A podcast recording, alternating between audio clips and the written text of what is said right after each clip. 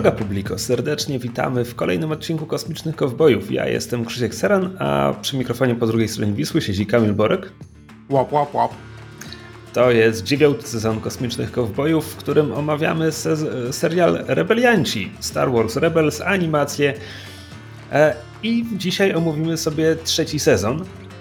Tak jak mówiliśmy tydzień temu, on nie ma tak dobrego tempa jak sezon drugi. Znaczy ja przygotowując się do odcinka zaznaczyłem sobie, które według mnie są zasadniczo kompletnym filerem i naliczyłem ich chyba pięć. E, a do tego dojdzie jeszcze kilka odcinków, które są kompletnie poboczną historią, w której tylko jakiś jeden dłuższy wątek zostaje pociągnięty, więc wtedy to już jakby oceniamy na zasadzie tego, czy mi się podobało, czy nie podobało, czy to, czy to filler, mhm. czy nie filler. A poprzedni sezon skończył się tym, że nasi bohaterowie odkryli w końcu e, odkryli w końcu planetę, na której mogą założyć bezpieczną bazę, a więc rebelianci mają swoją bazę. Ezra i Kanan skonfrontowali się z Darthem Vaderem i po raz kolejny przeżyli.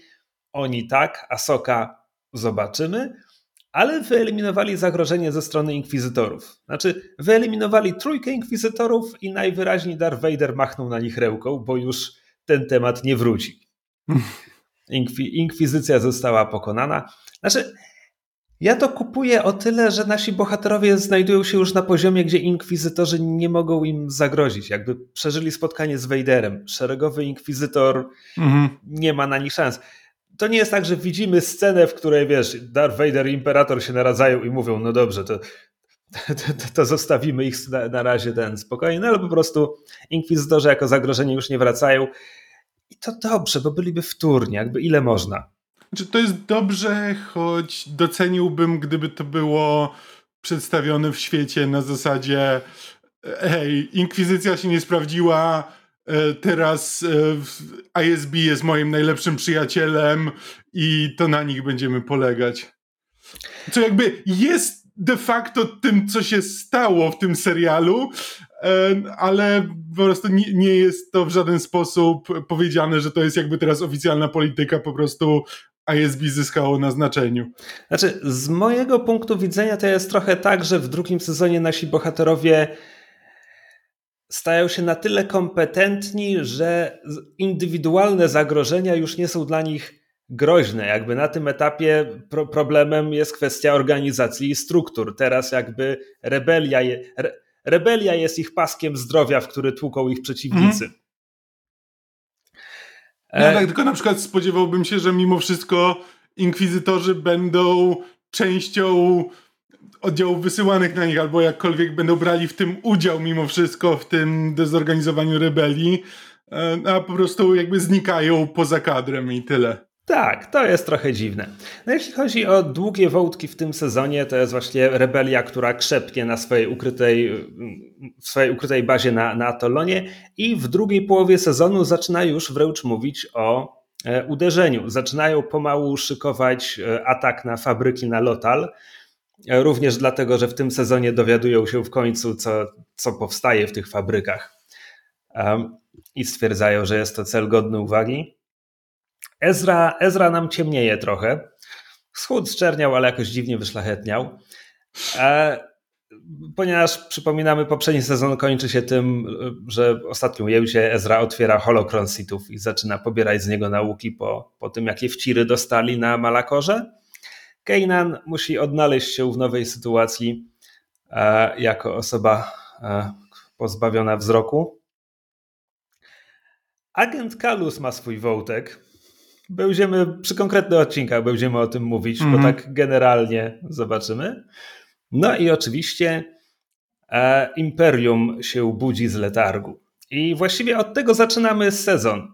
Pierwsze dwa odcinki Steps into Shadow, dumnie na Disney Plusie zatytułowane Krocząc zmrok 1, Krocząc zmrok 2. Wow. To jest spektakularne, że oni nie mają żadnej korekty. Żadnej, nikt na to nie patrzy. Um, Wikipedia mówi, że jesteśmy pół roku po finale drugiego sezonu. Ja bym powiedział, na pewno minęły miesiące. Nie wiem, czy minęło aż pół roku, ale to jest ogólnie problem z całym tym serialem, bo ja teraz spojrzałem na Wikipedię. Zaczęliśmy 5 lat przed bitwą o Jawin. W drugiej połowie tego sezonu jesteśmy już dwa lata przed bitwą o Jawin i ja czuję, że tam minęło trochę czasu, nie czuję, że minęły trzy lata. To prawda. Znaczy, ale czekaj, jak w drugiej połowie? Tutaj jest napisane, że pierwszy odcinek trzeciego sezonu jest pierwszym odcinkiem e, w, właśnie w drugim BBY. Aha, już, już pierwszy jest w drugim tak. BBY. Okay. Cały trzeci sezon jest. Okej. Okay. Bo jeszcze ostatni odcinek poprzedniego sezonu był 3 BBY, pierwszy odcinek trzeciego jest 2 BBY. Okej, okay, dobra, no dobra. Um, no tak, no czas no, ale tak, wojnach, ten tak? nie zmienia wiele. Hmm. E, tak. E, I mamy nowy, nowy sezon. E, jesteśmy w połowie serialu. Mamy nowe designy dla pary naszych głównych bohaterów. To znaczy, E, odcinek zaczyna się od tego, że Ezra prowadzi własną misję, żeby odbić cennego więźnia z imperialnego więzienia i zaraz wrócimy do tego, kto to jest, ale Ezra prezentuje się tutaj z nową fryzurą, jest ostrzyżony na jeża, więc zniknęły w końcu głowomacki. E, trochę podrasowany ma kostium, znaczy to wciąż są jego kolory, ma inne spodnie, jeśli ktoś zwraca uwagę na takie rzeczy. No i ma nowy, nowy miecz świetlny, bo Vader zniszczył mój ten jego pierwszy, więc teraz ma taki, i to jest już normalny, tradycyjny miecz świetlny, który jest tylko mieczem świetlnym, ma zielone ostrze. I w ogóle, kiedy Ezra wbija tutaj do akcji, to jakby skacze salta, odbija się od ściany. Jest, widać, że przeszedł drogę. To mhm. jest już jakby właściwie pełnoprawny Jedi, nawet jeśli wciąż padawan. Znaczy, według Wikipedii y, to on używa mocy, których nauczył się z holokronu Sithów. E, konkretnie chodzi o jedną umiejętność, jakby odbijanie się od ścian i tak dalej, to każdy Jedi potrafi. No tak. Każdym razie odbijają więźnia. Więźniem jest Hondo Onaka, który faktycznie tam swój drugi, czy może nawet trzeci występ w drugim sezonie kończy w imperialnej niewoli, więc tutaj jest jakaś, jakaś ciągłość. W jakiś sposób miał w jakiś sposób miał sposób, żeby kontaktować się z Ezrą, jakby Ezra nie wyciąga go z dobroci serca, Hondo ma, Hondo ma namiary. Hondo ma namiary na e, eskadrę starych republikańskich Y-Wingów, bombowców typu Y, które są właśnie przerabiane na żyletki w jakiejś takiej imperialnej złomowni. Teraz, odbijając Hondo, e, odbijają jego i jego kumpla z celi Ugnauta. Ten Ugnaut wyrywa się na wolność i zaraz umiera. Ugnauci są pisani trochę jak droidy w tym serialu, w sensie może dziać im się mm. krzywda i to jest śmieszne, bo to małe prosiaki. Yeah. Znak zapytania. W każdym razie, jeśli chodzi o umiejętności pobrane z holokronu sitów, to kiedy uciekają, e, maszyna krocząca się na nich zasadza, a Ezra sięga do umysłu pilota i steruje pilotem, żeby tą maszyną kroczącą wystrzelać innych szturmowców, naszych szturmowców, a potem, ponieważ to jest tradycyjna imperialna architektura, to jest wszystko na skraju bezdennej przepaści, Ezra sprawia, że pilot kieruje tę maszynę w przepaść. I jakby i, i cała reszta no, załogi, która jest, jest na tej misji, czyli chyba Sabin i Zeb w tym wypadku, właśnie pytają jakby kiedy, kiedy go tego nauczył. Ezra odpowiada tylko, że to, to nie on. E, więc to nie jest tak, że Ezra jest po ciemnej stronie. Na pewno jest bezwzględnym żołnierzem w tych, e, w tych odcinkach. Czy to naprawdę źle i jaka naprawdę jest różnica między wyeliminowaniem tej maszyny w ten sposób, a posiekaniem jej mieczem świetlnym? Ja naprawdę nie wiem. Znaczy tak, jakby biorąc pod uwagę i, i nawet mówiliśmy o tym chyba w poprzednich odcinkach, że jakby załoga e, załoga Ghosta strzela do, strzela do szturmowców, rozwala ten, rozwala statki, rozwala mają czekaj, to było w, już mi się sezony mylą, ale e, wśród, e, wśród rzeczy, które zniszczą będzie e, krążownik imperialny, w związku z czym to są setki, jeśli nie tysiące ludzi. Jakby no to jest wojna, no. Oni tak. są po jednej stronie. I... Tak, i, ale i, i, nawet, nawet w tej scenie, wiesz, to, to nie jest tak, że Sabin i Zeb mówią, rany boskie, przejąłeś władzę nad umysłem tego biednego pilota i posłałeś go w bezdenną przepaść. Nie, oni mówią, o, kiedy się tego nauczyłeś? Mm, tak.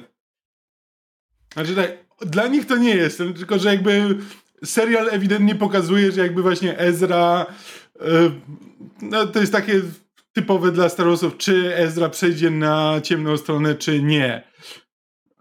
Tak, Potem to trochę prawda. zanika w tym sezonie, ale...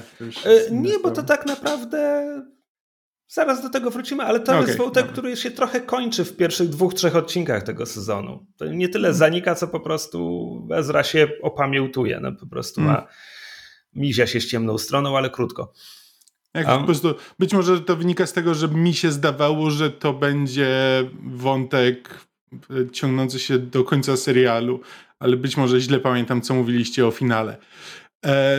Źle pamiętasz, co mówiliśmy o finale. Okej. Okay. No to dobrze, to przynajmniej będę zaskoczony. tak. E, tymczasem e, Hera jest na Atolonie, Kanan również jest na Atolonie i mamy powiedziane, że Kanan zasadniczo się jakby on się wciąż zbiera po tym, jak został okaleczony przez mhm. Mola a, i on właściwie nie bierze udziału w misjach, chyba, chyba przez cały ten czas. I jest rozmowa jego i Hery, gdzie e, Hera mu mówi, no, że on powinien jakby wrócić do bardziej aktywnego uczestnictwa w, w, w rebelii, w życiu Ezry i tak dalej, a Kanan się broni, że przecież nie obwinia Ezry za to, co się stało. Co Hera komentuje, że no, byłoby dobrze, gdyby on usłyszał to od ciebie. Mhm. Co jakby, i znowu, jeśli minęły dwa miesiące, spoko. Jeśli to było pół roku, to mam wrażenie, że to powinno się odcisnąć większym piętnem na bohaterach, jeśli od pół roku Kanan ma taką relację z Ezrą, że jakby zasadniczego odtrąca. W każdym razie jestem zasugerowany, że Ezra pobiera nauki z holokronu również dlatego, że Kanan jakby mhm. no, wycofał się z ich życia. Znaczy ja to wszystko rozumiem, bo biorąc pod uwagę, że teraz są częścią rebelii, to jakby 6 miesięcy potrafi szybko, e, szybko przeminąć, kiedy wiesz, mają misję do zrobienia i niekoniecznie mają czas na, tym, na to, żeby rozmawiać. Jakby łatwo jest łatwo jest przejść nad tym do porządku dziennego, że hej, no nie, nie, ma, nie ma kiedy porozmawiać. Nagle się orientujesz, że minęło w sumie 6 miesięcy. I jakby... W sumie racja. E, jeśli chodzi o nowe designy, to Kanan również ma nowy design, to znaczy pozbył się naramiennika, więc jakby to wciąż jest ten sam kostium, tylko pozbawiony tych kilku elementów pancerza, które miał dotąd. I zamiast solpacza ma pełną brodę. Krótka, ale pełna broda. W końcu nareszcie. E, I nosi, nosi maskę. Przy czym to nie jest ta maska straży, no, strażnika świątyni, którą założył na moment w finale drugiego sezonu. To jest jakaś maska, jakaś inna maska, e, która zasłania mu niecałą twarz, bo odsłania usta e, i brodę. Przez co wygląda trochę głupio. On wygląda trochę głupio, kiedy ją nosi, ale z drugiej strony absolutnie rozumiem intencje twórców. Jakby gdyby miał maskę na całą twarz, to nie miałby mimiki. Mm. A tak jakby może, może mówi, w sensie widać jak mówi, tak? Widać jak się uśmiecha, widać jak e, no, jak się dousa i tak dalej. Pozostaje ekspresywny. No i znaczy, nie nosi... Ja nie, nie mam nic przeciwko tej masce. Jakby ona mi się podoba w sumie. Ja się musiałem do niej przyzwyczaić chwilę. Hmm. E, no i nie, też nie nosi jej przez cały czas. Jakby kiedy ją zdejmuje, widzimy, że ma, ma bliznę przez, przez nasadę nosa i, e, i oczy, i oczy ma pokryte bielmem. Co wciąż jest wyjątkowo łagodne, biorąc pod uwagę, że dostał mieczem świetlnym w twarz. No ale tak. kreskówka dla dzieci. Ale wygląda to cool, jak, jak zdejmuje maskę. To tak. wygląda badasowo. Jego wątek w tych pierwszych dwóch odcinkach jest nie tylko taki, że on odepchnął, odepchnął pozostałych, on też trochę jakby toczy konflikt wewnętrzny, e, nie wie, nie wie czy jest jeszcze coś wart. Zwykle, kiedy Jedi mają takie problemy osobiste, to jednocześnie odcinają się od mocy i zastanawiam się, czy, czy on też trochę tego nie robi. Nie dlatego, że serial cokolwiek o tym mówi, ale dlatego, że pewnym momencie głos z pustyni zaczyna go wołać i Kanan uda się na pustynię i jego wątek w tych pierwszych dwóch odcinkach jest taki, że pozna naszą pierwszą nową postać tego sezonu, Bendu. Czym jest Bendu? Huknęło, Doktorem huknęło, co to było Antonówka. Bendu jest wielkim kosmicznym łosiojeleniem, w sensie jest istotą sporożem, która zasadniczo porusza się na czterech kończynach, chociaż, chociaż przednią parę ma chwytną jak najbardziej, ma, ma tam dłonie. Jest wielki, znaczy prawdopodobnie jest niewiele mniejszy od Atata. Dubbinguje go Tom Baker, czyli bodajże czwarty, czwarty doktor z doktora. I Bendu jest istotą. Niech, niech Bendu powie sam za siebie. Bendu, Bendu jest Bendu i jest pośrodku. Przez co ma na myśli, że jest pomiędzy ciemną i jasną stroną mocy, ale pogrążony w tym wewnętrznym konflikcie Kanan z jakiegoś powodu go interesuje i on od razu zaczyna Kananowi pomagać. Przez co przez większość sezonu będzie takie, wiesz, Bendu deklaruje, że jest pośrodku, a jednocześnie uczy rzeczy Kanana, potem Ezrę. Jest jakby, zdaje się być pomocną istotą. Do czasu, co bardzo mm -hmm. mi się mhm. podoba. E, w tym konkretnym wypadku mówi Keinanowi, że powstrzymują go jego własne strachy i lełki i zabiera mu ten jeden z tych czujników, które odpełdzają e, straszne kosmiczne pająki. E, Keynan mówi, ale bez, bez tego one mnie zjedzą. No i Bendu każe mu skonfrontować się z własnym strachem, bo z jakiegoś powodu pająki reagują negatywnie na negatywne emocje, które kłębią się w Keynanie. Czy pająki są wrażliwe na moc? serial się w to nie zagłębia. Znaczy, to by, to by sugerowało, e, że droidy jednak mają uczucia, bo w. Jezu, znowu, to jest. Czekaj, to jest. A, to do tego jeszcze dojdziemy, do, e, do, do droida e, zabójcy. To do tego dojdziemy jeszcze, tak. Tak. To, to, to, wrócimy do tego, na co reagują pająki w takim razie. Tak, no w każdym razie Keynan, Keynan przyznaje się, że, że się lełka i jakby kiedy zdaje sobie z tego sprawę, to daje mu siłę, żeby, żeby zwalczyć te wewnętrzne niepewności. Rozumie, że je, może jeszcze jakoś się przydać pozostałym w tym, w tym Ezrze. E, a bezpośrednie przełożenie jest e, dwojakie. To znaczy, po pierwsze, Keynan uczy się uspokoić na tyle, że pająki go kompletnie ignorują i po prostu może się pomiędzy nimi poruszać, a po drugie, co ważniejsze, otwiera się na moc w nowy sposób i zasadniczo to zastępuje mu wzrok. Co jest dość typowe w fikcji gatunkowej, że kiedy ktoś jest niewidomy, to albo już ma, albo zaraz otrzyma nadnaturalną umiejętność, która mu to mhm. kompletnie wynagrodzi. I przeszkadzałoby mi to bardziej, gdyby nie to, że w Gwiezdnych Wojnach absolutnie najpierwszą rzeczą, jaką Obi-Wan uczy Luka, to jest zamknij oczy, a moc mhm. pomoże ci ogarnąć sytuację lepiej niż kiedy, niż kiedy używasz oczu. W związku z czym no jest to wbudowane w tę franczyzę od pół wieku, więc no, no nie mam z tym problemu. Ja też nie mam z tym problemu, choć serial mam wrażenie, że stosuje to trochę niekonsekwentnie, bo czasami. Znaczy, po prostu zwróciłem uwagę, jest jedna scena, kiedy e, to będzie później, ale z e, Kanan i Rex przylot, przylatują na orbitę, widzą, e, widzą niszczyciele imperialne e, znaczy właśnie nie widzą, znaczy Kanan nie widzi i właśnie z, Rex, na to reagu, e, Rex na to reaguje, a Kanan go prosi, ej, czy możesz mi powiedzieć, co się właściwie dzieje? No ja myślę, że to jest kwestia skali. No, w momencie, gdy są w kosmosie na orbicie, te odległości są tak gigantyczne, że są poza zasięgiem Kanana. Na przykład. Mam wrażenie, że Kanan tam pilotuje, więc ale... No nie, no, nie, no to chyba Rex pilotuje w tym momencie. Możliwe, ale mam wrażenie, że Kanan miał, miał ręce na testerze. Ale mogę się mylić. No, nieważne. Znaczy, oczywiście, dlatego ja tutaj hipotetyzuję, że on pogrążony w tym konflikcie się trochę odciął od mocy, bo oczywiście Kanan już to zrobił w finale drugiego sezonu, żeby pokonać Mola. Ale znowu, no to to, że zrobił to raz, to nie znaczy od razu, że weszło mu w nawyk, więc Bendu pomaga mu to ogarnąć. W każdym razie. E, ale właściwie zanim Kanan spotka Bendu, jeszcze e, próbuje porozmawiać ze Ezrą. Ta rozmowa idzie bardzo źle, e, zwłaszcza w momencie, gdy Kanan natyka się na holokron Sithów, więc zaczyna strofować Ezrę, że ten go otworzył. No Ezra mówi mu, że hej, to mi, to mi daje siłę, siłę, której możemy użyć, żeby pokonać naszych przeciwników, więc czemu to jest złe, a w ogóle to nie jesteś moim prawdziwym tatą i się rozstają w ten sposób, a Kanan jeszcze mu konfiskuje ten holokron. E, i oddaje, oddaje go Bendu właśnie na przechowanie, ponieważ to jest groźne.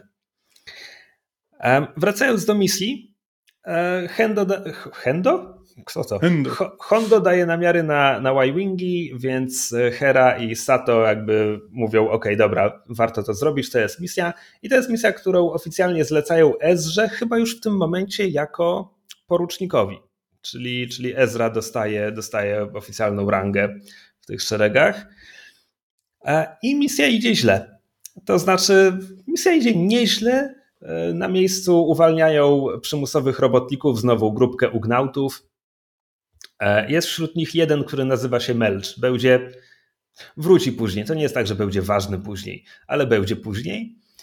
Hondo się z nimi dogaduje, bo, bo jak się okazuje, gada, gada po ugnaucku. No ale zanim cała eskadra może zostać ukradziona, tam są jakieś komplikacje. E, Imperium reaguje na to, co się dzieje, i kiedy tamci nasi bohaterowie próbują ogarnąć sytuację, e, stacja zaczyna spadać. To jest stacja w atmosferze jakiejś planety, więc oczywiście, kiedy zaczyna obniżać pułap, to zaraz się rozpadnie, ponieważ imperialna technologia tak już ma. I wszystkim udaje się uciec poza, poza Ezrą, który utyka na tej stacji.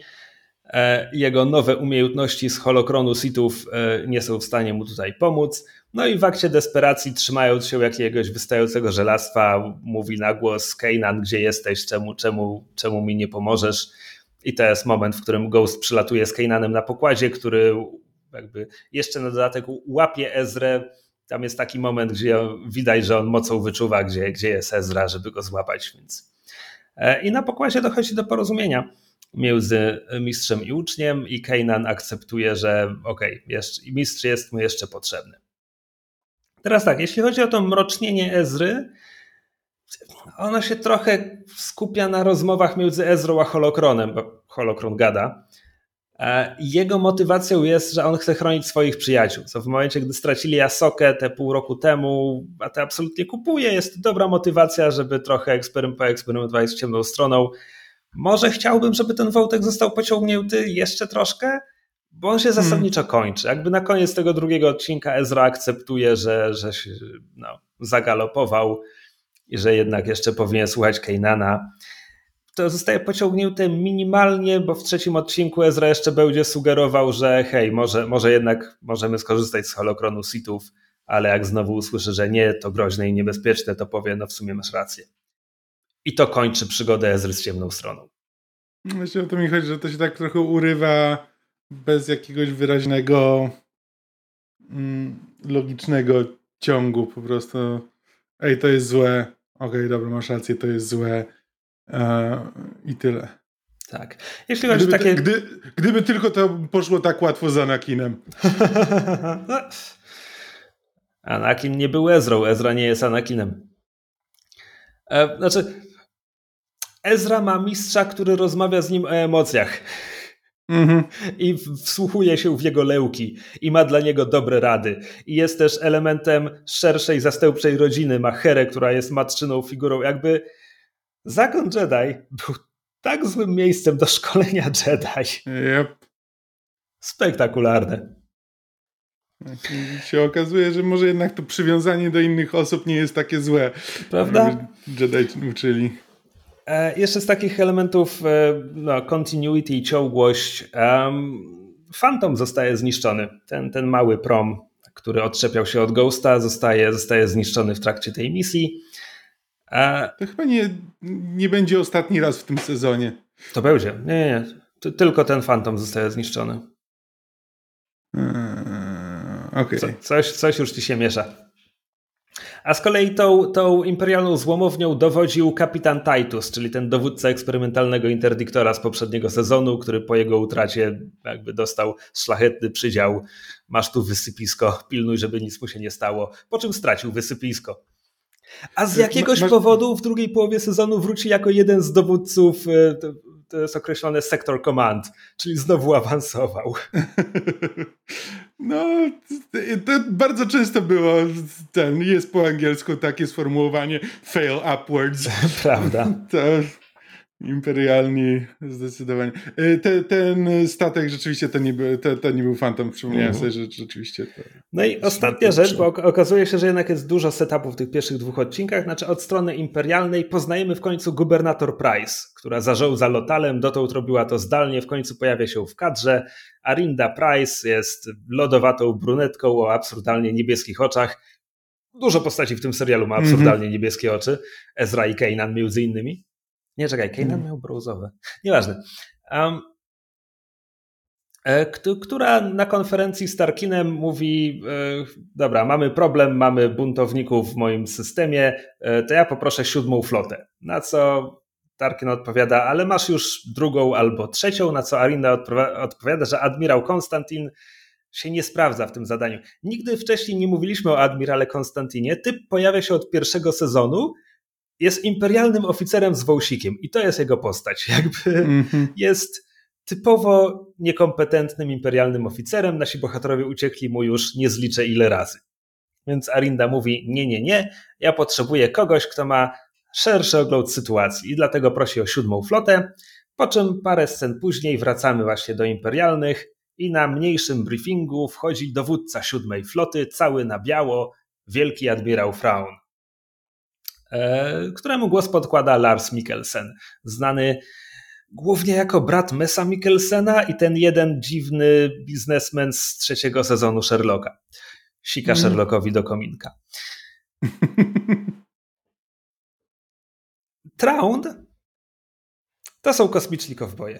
My już wiele razy mówiliśmy o wielkim admirale Fraunie, więc powiem tylko krótko, że oryginalnie pochodzi ze starego Expanded Universe z, z książki Dziedzic Imperium, która ukazała się gdzieś w połowie lat 90. i zasadniczo rozpoczęła boom na Expanded Universe. E, przed tymi książkami były już książki gwiezdnowojenne, pierwsze ukazały się jeszcze w latach 80., no ale to były, że tak powiem, przedmiotem niszowego zainteresowania a trylogia Trauna wchodzi na listę bestsellerów New York Timesa i jakby Lucas stwierdza, ok, w tym są pieniądze, robimy to. I po prostu potem zaczyna się seryjna produkcja książek gwiezdnowojennych, która trwa właściwie aż do wykupienia marki przez Disneya, a potem Disney zaczyna wypuszczać własne.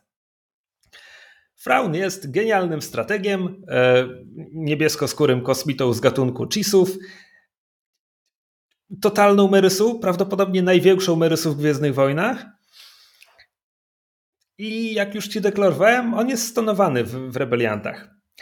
E, problem polega na tym, że w książkach, w których debiutuje, Imperium jest w defensywie. To Nowa Republika już powstała, my jesteśmy 5 lat po Endorze, resztki Imperium są zasadniczo w rozsypce, więc Fraun jakby pojawia się i zanim akcja się zaczyna, już je gromadzi razem, ale wciąż on ma mniejsze siły niż Nowa Republika.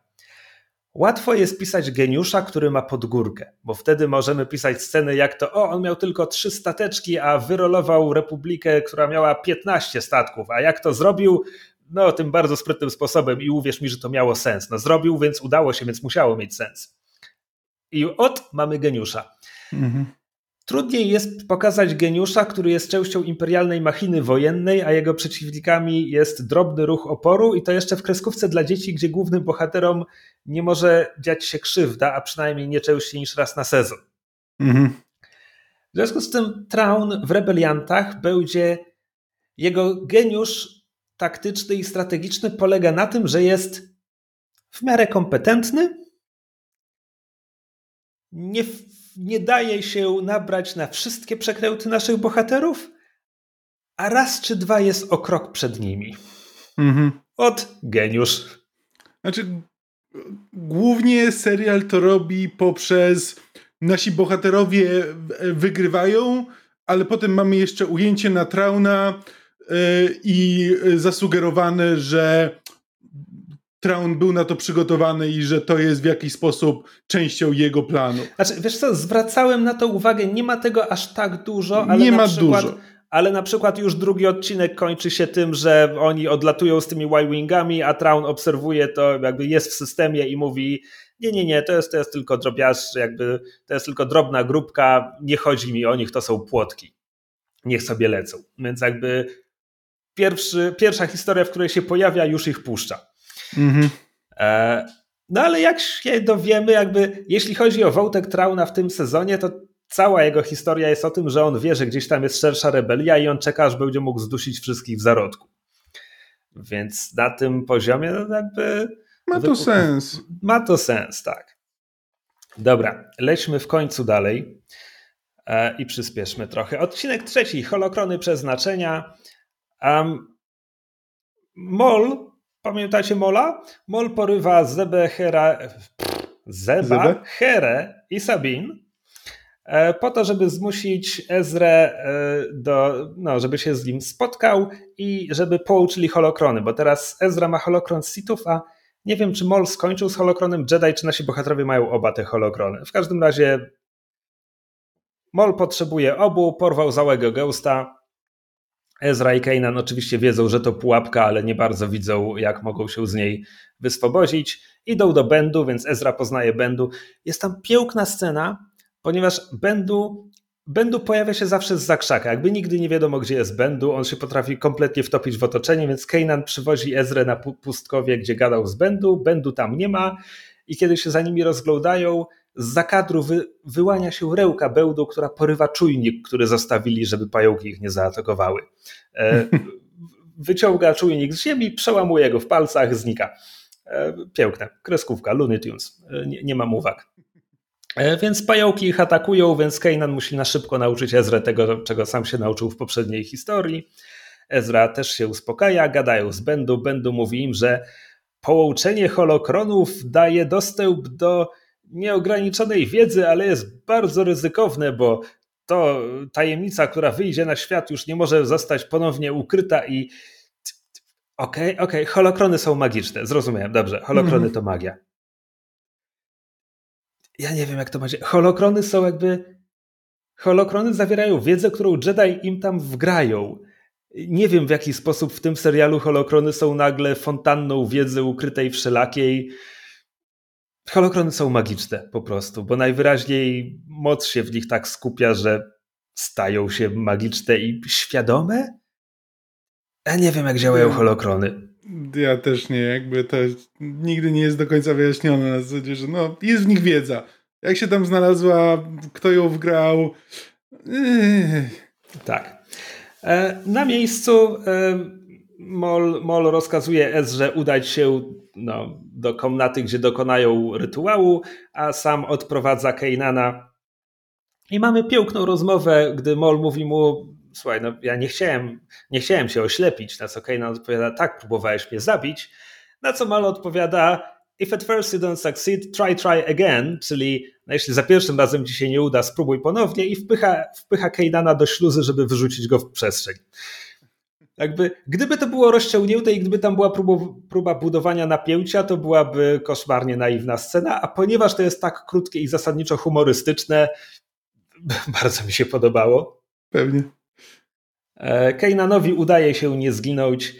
E, I oczywiście załoga uwolni się w międzyczasie, więc tam ostatecznie przerwał ten rytuał Mola i Ezry, ale kiedy rytuał będzie już w trakcie, jakby holokrony zostały połączone i oni obaj mają jakąś wizję, ale ponieważ rytuał nie został dokończony, e, więc jakby nie mają pełnej odpowiedzi. A, na Mol oczywiście, znaczy Mol po pierwsze nazywa Ezrę swoim uczniem za każdym razem, kiedy będą się pojawiać, to jest jakby podoba mi się jak pasywno-agresywne to jest względem Kejnana. tak, to jest, znaczy, to jest to jest były mąż, który wciąż nazywa żoną swoją byłą partnerkę i nie chce odpuścić za nic. A jednocześnie nie da się ukryć, że jakby Ezra czegoś tam od Mola się nauczył. No, nawet, nawet jeśli potem będzie próbował z tego nie korzystać. E, Mieli razie... parę wspólnych szczęśliwych lat, jakby. Lat? Nie, mówię, mówię wciąż będąc w metaforze Rozumiem. byłego małżeństwa. Rozumiem. E, w każdym razie Mol kusi Ezrę do udziału w tym, e, w tym rytuale nie tylko jakby, bo zabije twoich przyjaciół, jeśli tego nie zrobisz, no ale jakby holokrony mają wiedzę o wszystkim. No, a Ezra wciąż chce się dowiedzieć, jak pokonać Sithów. Nie wiemy, czego chce dowiedzieć się Mol, ale po, przerwaniu, po przerwanym rytuale dowiadujemy się, że Ezra y, odkrywa, że odpowiedzi są na planecie z bliźniaczymi słońcami. Cóż to może znaczyć? Jakie to miejsce? Hmm, hmm. zastanówmy się. A Mol ucieka i uciekając swoim e, mandaloriańskim gauntletem, jeśli dobrze kojarzę, czyli e, maszyną typu Komrk, e, mruczy do siebie, on żyje, on żyje. Hmm, o jakiego jego może Maulowi chodzić? No, na tym etapie nie oglądałem Clone Warsów, więc oczywiście nie miałem pojęcia. ukośnik S. Hmm. Odcinek czwarty byłby kompletnym e, filerem. Nazywa się The Antilles Extraction, czyli nie wiem jak to było po polsku. Ucieczka Antillesa. E, gdyby nie to, że ma jeden wątek, który będzie dłuższy. To znaczy, z rebelią kontaktuje się Fulcrum, po czym od razu Sato albo Hera wyjaśniają Ezra, że nie, nie, to jest kryptonim, który jest przechodni, jakby to nie jest Asoka, to, to jest nowy mhm. agent Fulcrum. Na razie nie wiemy, kim jest nowy Fulcrum. I on mówi: Hej, podobno potrzebujecie pilotów. W Akademii Sky Strike są kadeci, którzy, którzy myślą o dezercji. E, Sabine infiltruje Akademię, ponieważ była imperialną rekrutką, czy była w imperialnej akademii, więc jakby jest najlepszą osobą, żeby to zrobić. Na miejscu poznaje kadetów, którzy myślą o tym, że a może by uciec. Oczywiście nie otwarcie, ale rozmawiają o tym, jakby to, to jest cud, że nikt ich dotąd nie przyłapał. Ale znowu, kreskówka dla dzieci, mamy tylko 22 minuty na rozegranie tej fabułki, więc jakby to jest kwestia dwóch scen i oto Sabine nawiązała już kontakt z Wedge'em Antillesem. Znacie, kojarzycie? Jedyny pilot, który latał przeciwko dwóm gwiazdom śmierci i przeżył. Um, Wedge nie jest tam sam, jest tam jeszcze niejaki Rake i Hobby. Hobby to Derek Hobby Clivian, e, pilot, który będzie potem w eskadrze Łotrów razem, razem z Wedge'em. I w starym Expanded Universe mieli potem długą karierę po wydarzeniach z filmów. Przy czym pilot, który w napisach e, do Imperium kontratakuje, jest zidentyfikowany jako Derek Hobby Clivian, rozwala swój Snowspeeder o At-Ata w związku z czym stare Expanded Universe mówiło ranny, ale przeżył, a nowy kanon mówi sorry. E, a, a hobby był jakby, wiesz, masz 15-tomowy cykl X-Wingi, hobby jest w 10 z tych książek. Wow, okej. Okay. Um, Brutalnie się z nim rozprawili. Tak. No, ja ci też mówiłem, że oryginalnie, znaczy w starym Expanded Universe Wedge miał zupełnie inne backstory, jakby on był z e, rodziny, która prowadziła kosmiczną stację benzynową, która została zaatakowana przez piratów, mieli stary myśliwiec, Wedge wskoczył za stery starego myśliwca, rozwalił piratów, przygarnęli go przemytnicy, przyjaciele rodziny i on zasadniczo pochodził z takiego półświadka i potem przeszedł do rebelii. No w nowym kanonie jest imperialnym rekrutem, który dezerteruje, a niestety rebelia po prostu składa się niemal z samych imperialnych, którzy zdezerterowali i to jest, to jest nudne, że, że Wedge'a też wcisnęli w tę formę. Że to jest nie dość, że nudne, to jeszcze dość naiwne, że po prostu w, jakby w, że w, tym, w tym świecie jakby praktycznie każdy imperialny w pewnym momencie zadaje sobie pytanie are we the baddies? I potem stwierdza, że tak i przechodzi na tę dobrą stronę. I jakby okej, okay, no jakby wiesz, nawet Andor to robi, ale e, ale też ostrożnie. Jakby owszem, to, to jakby są ważne jakby osoby, które, jeśli zidentyfikujesz osobę, która waha się i przyciągniesz na swoją stronę, to jest ważne, to jest ważna część działań e, wojennych i tak dalej, ale po prostu ilość tego tutaj w tej kreskówce e, znaczy, to sprawia, że. A z drugiej strony to jest, wiesz, galaktyczna wojna domowa. To wszystko dzieje się w obrębie imperium, więc o ile nie mówimy o weteranach, którzy walczyli po stronie separatystów w wojnach klonów mm. i mhm. teraz są rebeliantami, no to wszyscy inni albo walczyli dla imperium, albo byli obywatelami imperium. Bo trochę nie ma wyjścia, no jakby nie ma tu nikogo z zewnątrz. Naprawdę. W każdym razie jedyne co w tym odcinku jest istotne to znaczy po pierwsze wprowadza Wedge'a, który będzie postacią głębokiego trzeciego planu, ale, ale będzie się przewijał jako jeden z pilotów. E, no a po drugie jest nowy Fulcrum, a po trzecie jednocześnie do Akademii Skystrike, Skystrike? Boże, Skystrike przylatuje gubernator Price i agent Kalus, którzy wiedzą, że są tutaj potencjalni dezerterzy i chcą ich znaleźć. No i e, kiedy Sabin już próbuje uciec z Wedge'em i Hobim, e, Kalus ich przyłapuje, a potem ich puszcza, mówiąc powiedzcie Garazebowi, że jesteśmy kwita. Bo jak wiemy, w drugim sezonie Kalus i Zeb rozbili mm. się na jednym księżycu i pomogli sobie nawzajem przeżyć. Okej. Okay. Na, na tym etapie okej, okay. spoko. Coś się w Kalusie kłębi. E, odcinek piąty. Hera's Heroes. Bohaterowie Hery.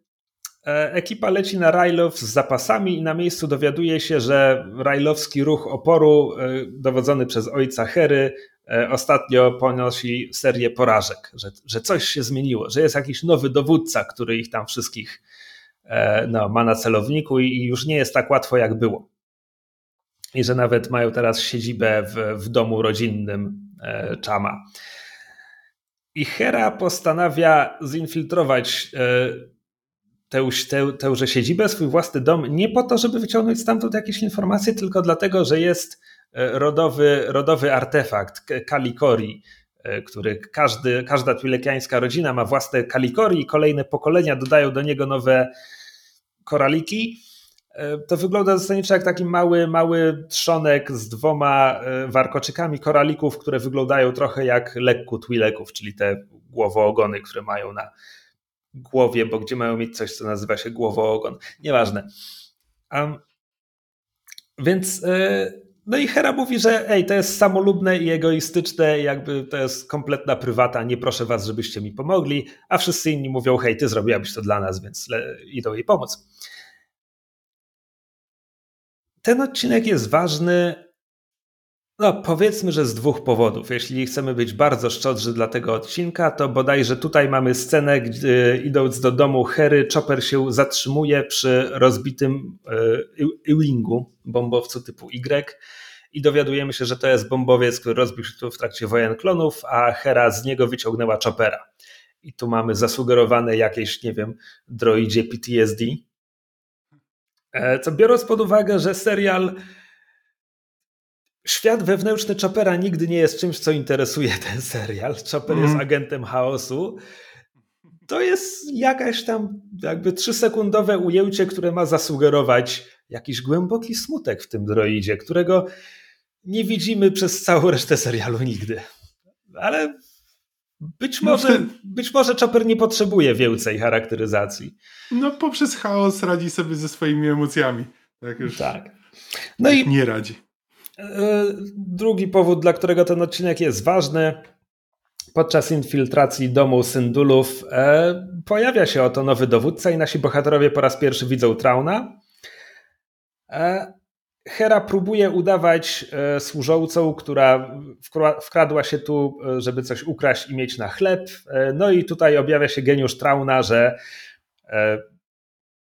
każe ją zatrzymać i zaczyna, zaczyna ją przepytywać. Początkowo sugeruje, że chodzi mu tylko o to, że chce poznać lokalną perspektywę na temat imperialnej okupacji, ale rozmawiając w gabinecie Chama pod wielkim portretem rodziny Syndulów, Traun tłumaczy miejscowemu dowódcy, który coraz bardziej nie rozumie, czemu jego e, przełożony poświęca uwagę jakiejś, jakiejś byle służce, którą trzeba by wybatorzyć i wyrzucić na ulicę. I Traun ma absurdalną scenę, której finałem jest, że wskazuje na portret rodziny na ścianie i mówi do tego e, podwładnego: Pozwól, że ci przedstawię Herę Syndule, pokazując małą Herę na ścianie. Jakby no, no, no ludzie się zmieniają, kiedy dorastają, tak? Rozumiem, że on widząc portret dziecka mógł nie rozpoznać dorosłej kobiety, którą ma przed sobą, ewentualnie. Znaczy, Wikipedia twierdzi, że Traun przewidział y, to, że Hera będzie próbowała odzyskać to Kalikori. W związku z czym to jest tak, jakby on się z nią, jakby on się spodziewał, że no, osoba, która się zjawi po to Kali, Kalikori, to będzie Hera. W związku z czym on się z nią bawił i później tylko jakby wskazuje znaczy, to nie, na... Nie, nie. Mi, mi, nie chodzi o to, że Traun potrzebuje spojrzeć na portret. Jakby jak najbardziej kupuje, że on od początku wie, że rozmawia z Herą. Chodzi mi o to, na jakiego idiotę wychodzi ten jego podwładny. Ach. Ale też absolutnie nie kupuje, że Traun przewidział, że Hera przyjdzie po Kalikori w momencie, gdy grupa Feniksa normalnie nie operuje na Rylow, więc to jest już mhm. kompletny przypadek, że Hera akurat tu jest, kiedy Traun tu jest. To, to jakby co miał przewidzieć? Jak miał to przewidzieć? To jakiś fanboy Trau napisał to streszczenie. Mm. E, w, ka w, każdym razie e, Traun nie tylko łapie Herę, ale łapie też Ezrę, który próbuje w tym momencie uratować e, i proponuje wymianę, że jeśli Cham Syndula odda się w imperialne ręce, to e, tamci zostaną uwolnieni. E, reszta z Chamem próbuje coś wykombinować, ale zasadniczo, znaczy oni mówią, dobra, odbijemy ich, ale oni zasadniczo nie mają planu. Oni po prostu lecą na to miejsce wymiany i liczą, że coś się uda. I właściwie nie wiadomo, co by zrobili, ale na szczęście e, Chopper się ogarnął i e, Hera kazała mu zaminować cały dom. Jakby odcinek kończy się tym, że Hera wysadza swój dom rodzinny, żeby oni wszyscy mogli uciec. Traun przywłaszcza sobie Kalikori, e, rodu Syndulów, e, będzie stało w jego gabinecie potem. I tu mamy drugi moment w tym sezonie, kiedy z pokładu niszczyciela na orbicie Traun widzi eksplozję domu Syndulów, bo tam wymianę nadzorował ten jego durny podwładny. I jest pod wrażeniem tego, że Hera była gotowa wysadzić swój rodzinny dom e, dla zwycięstwa i mówi swojemu kapitanowi dosłownie: Nie, nie, nie, zapracowali na to zwycięstwo i ich puszcza. Mhm. I, ale to jest właściwie jedyny raz, kiedy on ich puszcza, bo jest pod wrażeniem. Jakby za, za pierwszym razem to było, że jakby część większego planu jest taka, że on chce złapać to większe zgromadzenie sił rebelianckich, a tutaj jakby nie ma sugestii, że ma szerszy cel. Tutaj to jest pokazane tylko na zasadzie, że okej, okay, okej, okay, dobra robota, dwa kciuki w górę. E, co jakby podoba mi się sugestia, że Traun ma jakiś honor jakby wychodzący poza co chcę powiedzieć? Traun jest taką postacią w oryginalnych książkach, no on jest po prostu tym genialnym dowódcą. Czemu właściwie chce budować imperium? No bo, bo jest autokratą i podoba mu się ten model zarządzania. Trudno powiedzieć. Trudno powiedzieć. Teraz w Rebeliantach on y, powie w finale wręcz, że jedyne co go obchodzi to no, rezultaty, mhm. jakie może przedstawić swojemu imperatorowi. Znowu, czemu on jest wierny imperatorowi? Cholera wie. Ale tutaj takie honorowe, okej, okay, to było dobre, niech sobie lecą, wychodzi poza to. Mhm. I jest to być może jedyny element postaci Trauna, która wychodzi poza, poza tę formę w całym tym sezonie, więc jakby całkiem mi się to podoba. Nie prowadzi to do żadnej szerszej budowy tej postaci, ale okej. Okay. Znaczy to, to ma, masz, masz chyba rację. Jakby w pierwszym odruchu miałem takie. Znaczy, przewróciłem oczami na zasadzie, że no, oczywiście, że tak. Jest w tym jakiś sens. Przy czym rzeczywiście, jak tak o tym mówisz, to mam wrażenie, że twórcy serialu są zbyt fanami Trauna i mają wrażenie, że no, no każdy zna Trauna. No, to, jest, to jest wielki admirał Traun, więc nie czują się w obowiązku y, przeprowadzić jakąś charakteryzację tej postaci w, w ich wykonaniu, tylko to jest tak częściowo, częściowo ją przedstawiają, ale częściowo trzeba polegać na tym, co wiesz o traunie e, z, z innych źródeł. I Tylko ostatecznie właśnie, to jakby w serialu nie wychodzi z tego jakaś konkretna postać. Tylko właśnie tak naprawdę z innych źródeł wcale nie możesz się dowiedzieć o Traunie Wielce. Jakby ja przeczytałem w tym momencie sześć książek z nowego kanonu, które mają budować tę postać, wszystkie autorstwa mm -hmm. Timothy'ego Zana, czyli twórcy postaci. I tam wciąż nie ma dużo więcej. Jakby jeszcze w starym kanonie była sugestia, że on robił dla Imperium, żeby wykorzystać Imperium przeciwko jakiemuś jeszcze większemu zagrożeniu.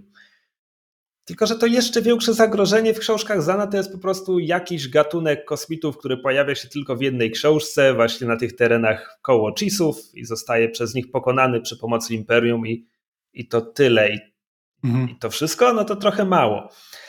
E, swoją drogą, pierwsza z tych książek z nowego kanonu nazywa się po prostu Traun.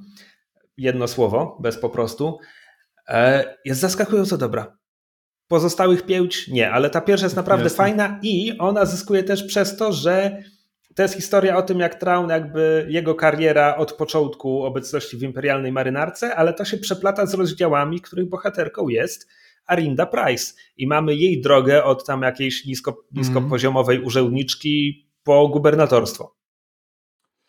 Znaczy, w ogóle tak sobie myślałem o tym, jak mówiłeś, że właśnie Traun jest największą Merisu w Gwiezdnych Wojnach gdzie jakby no, w, właśnie to nie działa, bo w trylogii Trauna y, Traun jest głównym bohaterem. I wtedy jak masz główny... on jest antagonistą. No ale to jest jakby... Nie, ale nie, właśnie rozumiem, że to jest jakby, że to jest o nim, jakby to jest wszystko... Nie, on jest zagrożeniem. Trylogia, trylogia Trauna jest o tym, co Luke, Han i Leia robią, jakby to jest wszystko z ich perspektywy. Traun ma rozdziały z perspektywy Peliona, czyli tej swojej prawej ręki kapitana jego okrętu flagowego, którego traktuje jak swojego Watsona, więc on mu tłumaczy rzeczy. Jakby z perspektywy Peliona, mm -hmm. który oczywiście podziwia Trauna jako swojego dowódcę, więc my też jako czytelnicy czytamy o tym, mm -hmm. jaki Traun jest super. O mój Boże, te sześć książek z nowego kanonu, one wszystkie są o tym, jaki Traun jest super. Ale pierwsza jest bardzo dobra. Ale też e, to jest, to jest fajne, kiedy masz taką postać właśnie, jak mówisz, że w pierwszej książce, że on w jaki sposób on jakby przechodzi przez te struktury z e, Imperium, gdzie jakby kiedy on już jest wielkim admirałem, no to może robić co chce. Podczas gdy interesująca jest taka genialna postać, która jest ograniczona poprzez struktury, w których jakby uczestniczy. Jakby widzi, co się, co się może wydarzyć, ale nie może z tym nic zrobić, albo musi znaleźć sposób, żeby to obejść. Tak, Kiedy zanim... już po prostu może zrobić, co chce, no to... Eh. I zanim, I zanim się rozpełdzisz i w entuzjazmie na przykład sięgniesz po te książki, od razu dodam, że Zan tylko pisze, że Traun ma przez to problemy, Jasne. ale tak naprawdę Traun nigdy nie ma przez to problemów. Natomiast no ta pierwsza książka, już chyba przytaczałem tę anegdotkę. W pierwszej scenie w Rebeliantach, kiedy pojawia się Traun, e, jest mowa o tym, że on właśnie awansował, e, a Kalus mówi, że tam ta, ta operacja było więcej ofiar cywilnych niż, niż buntowników, a Traun tylko odpowiada, że to wszystko mieściło się w, param, w parametrach misji. Ja wyobrażam sobie Zana, który zgiełty nad klawiaturą wściekle tłucze w klawisze, bo ta pierwsza książka jest między innymi o tym i w finale okazuje się, że to Arinda Price odpowiada za ofiary cywilne, a nie Traun. Mhm. E, dobra, lećmy, lećmy w końcu dalej. Tak, tak dobra. E, aha, dodam tylko, że ja sobie to teraz notowałem i wydaje mi się, że to jest drugi i ostatni raz, kiedy Traun konkretnie puszcza naszych bohaterów. I że już potem przez resztę sezonu mhm. tego nie będzie. Nie, bo później on już chyba ma konkretny plan. Już, już konkretnie szuka tej bazy, tak. tak. E, dobra, odcinek szósty, ostatnia bitwa. Filler, kompletny filler. E, Ezra, Kanan, Zeb i Rex trafiają na planetę, gdzie szukają chyba.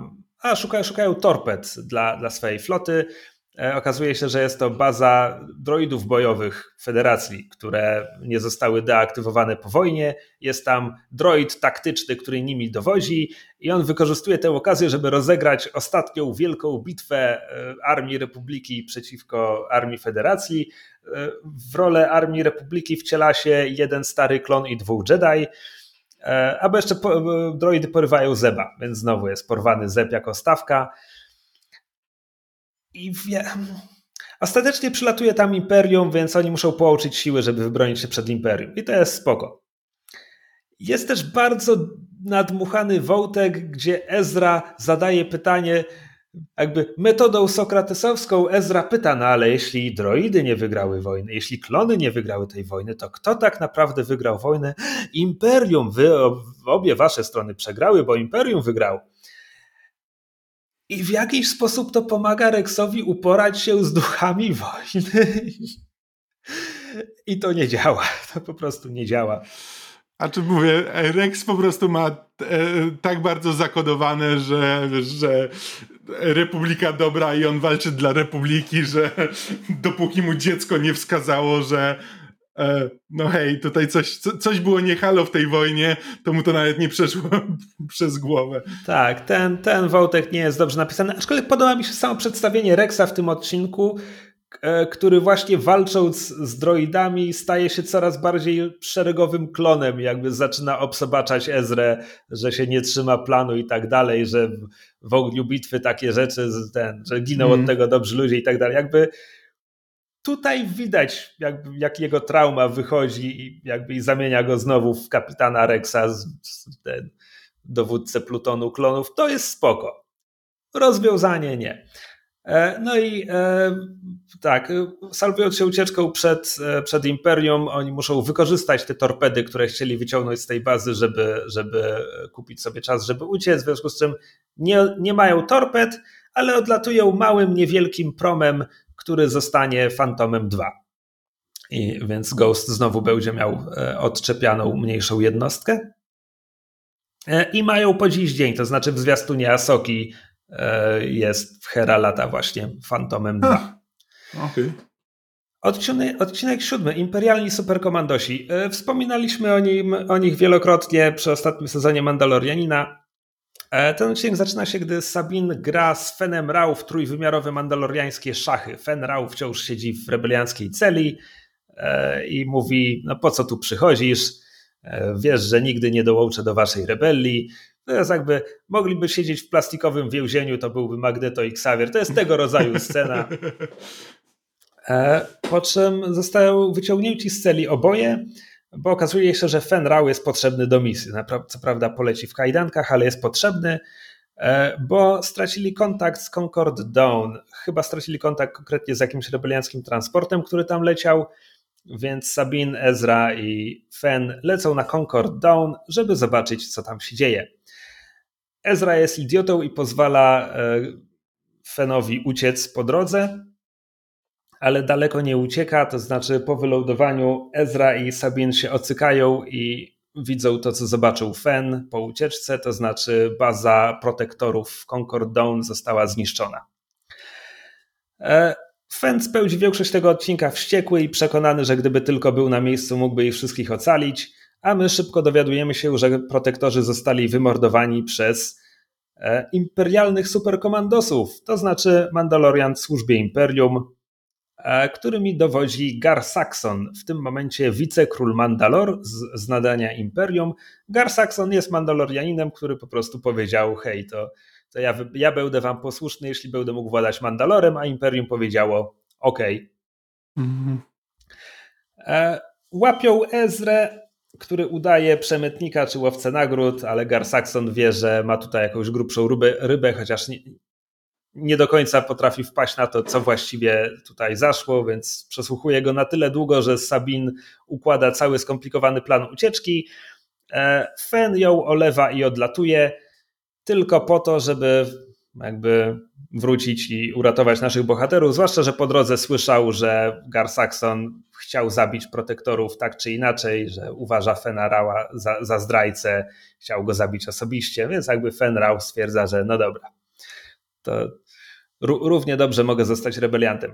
Teraz, to jest odcinek, który jakby wracamy do wątku Mandalorian, znowu Sabin jest na pierwszym planie, tak jak, tak jak w tym odcinku z drugiego sezonu, który wprowadził Fenarał.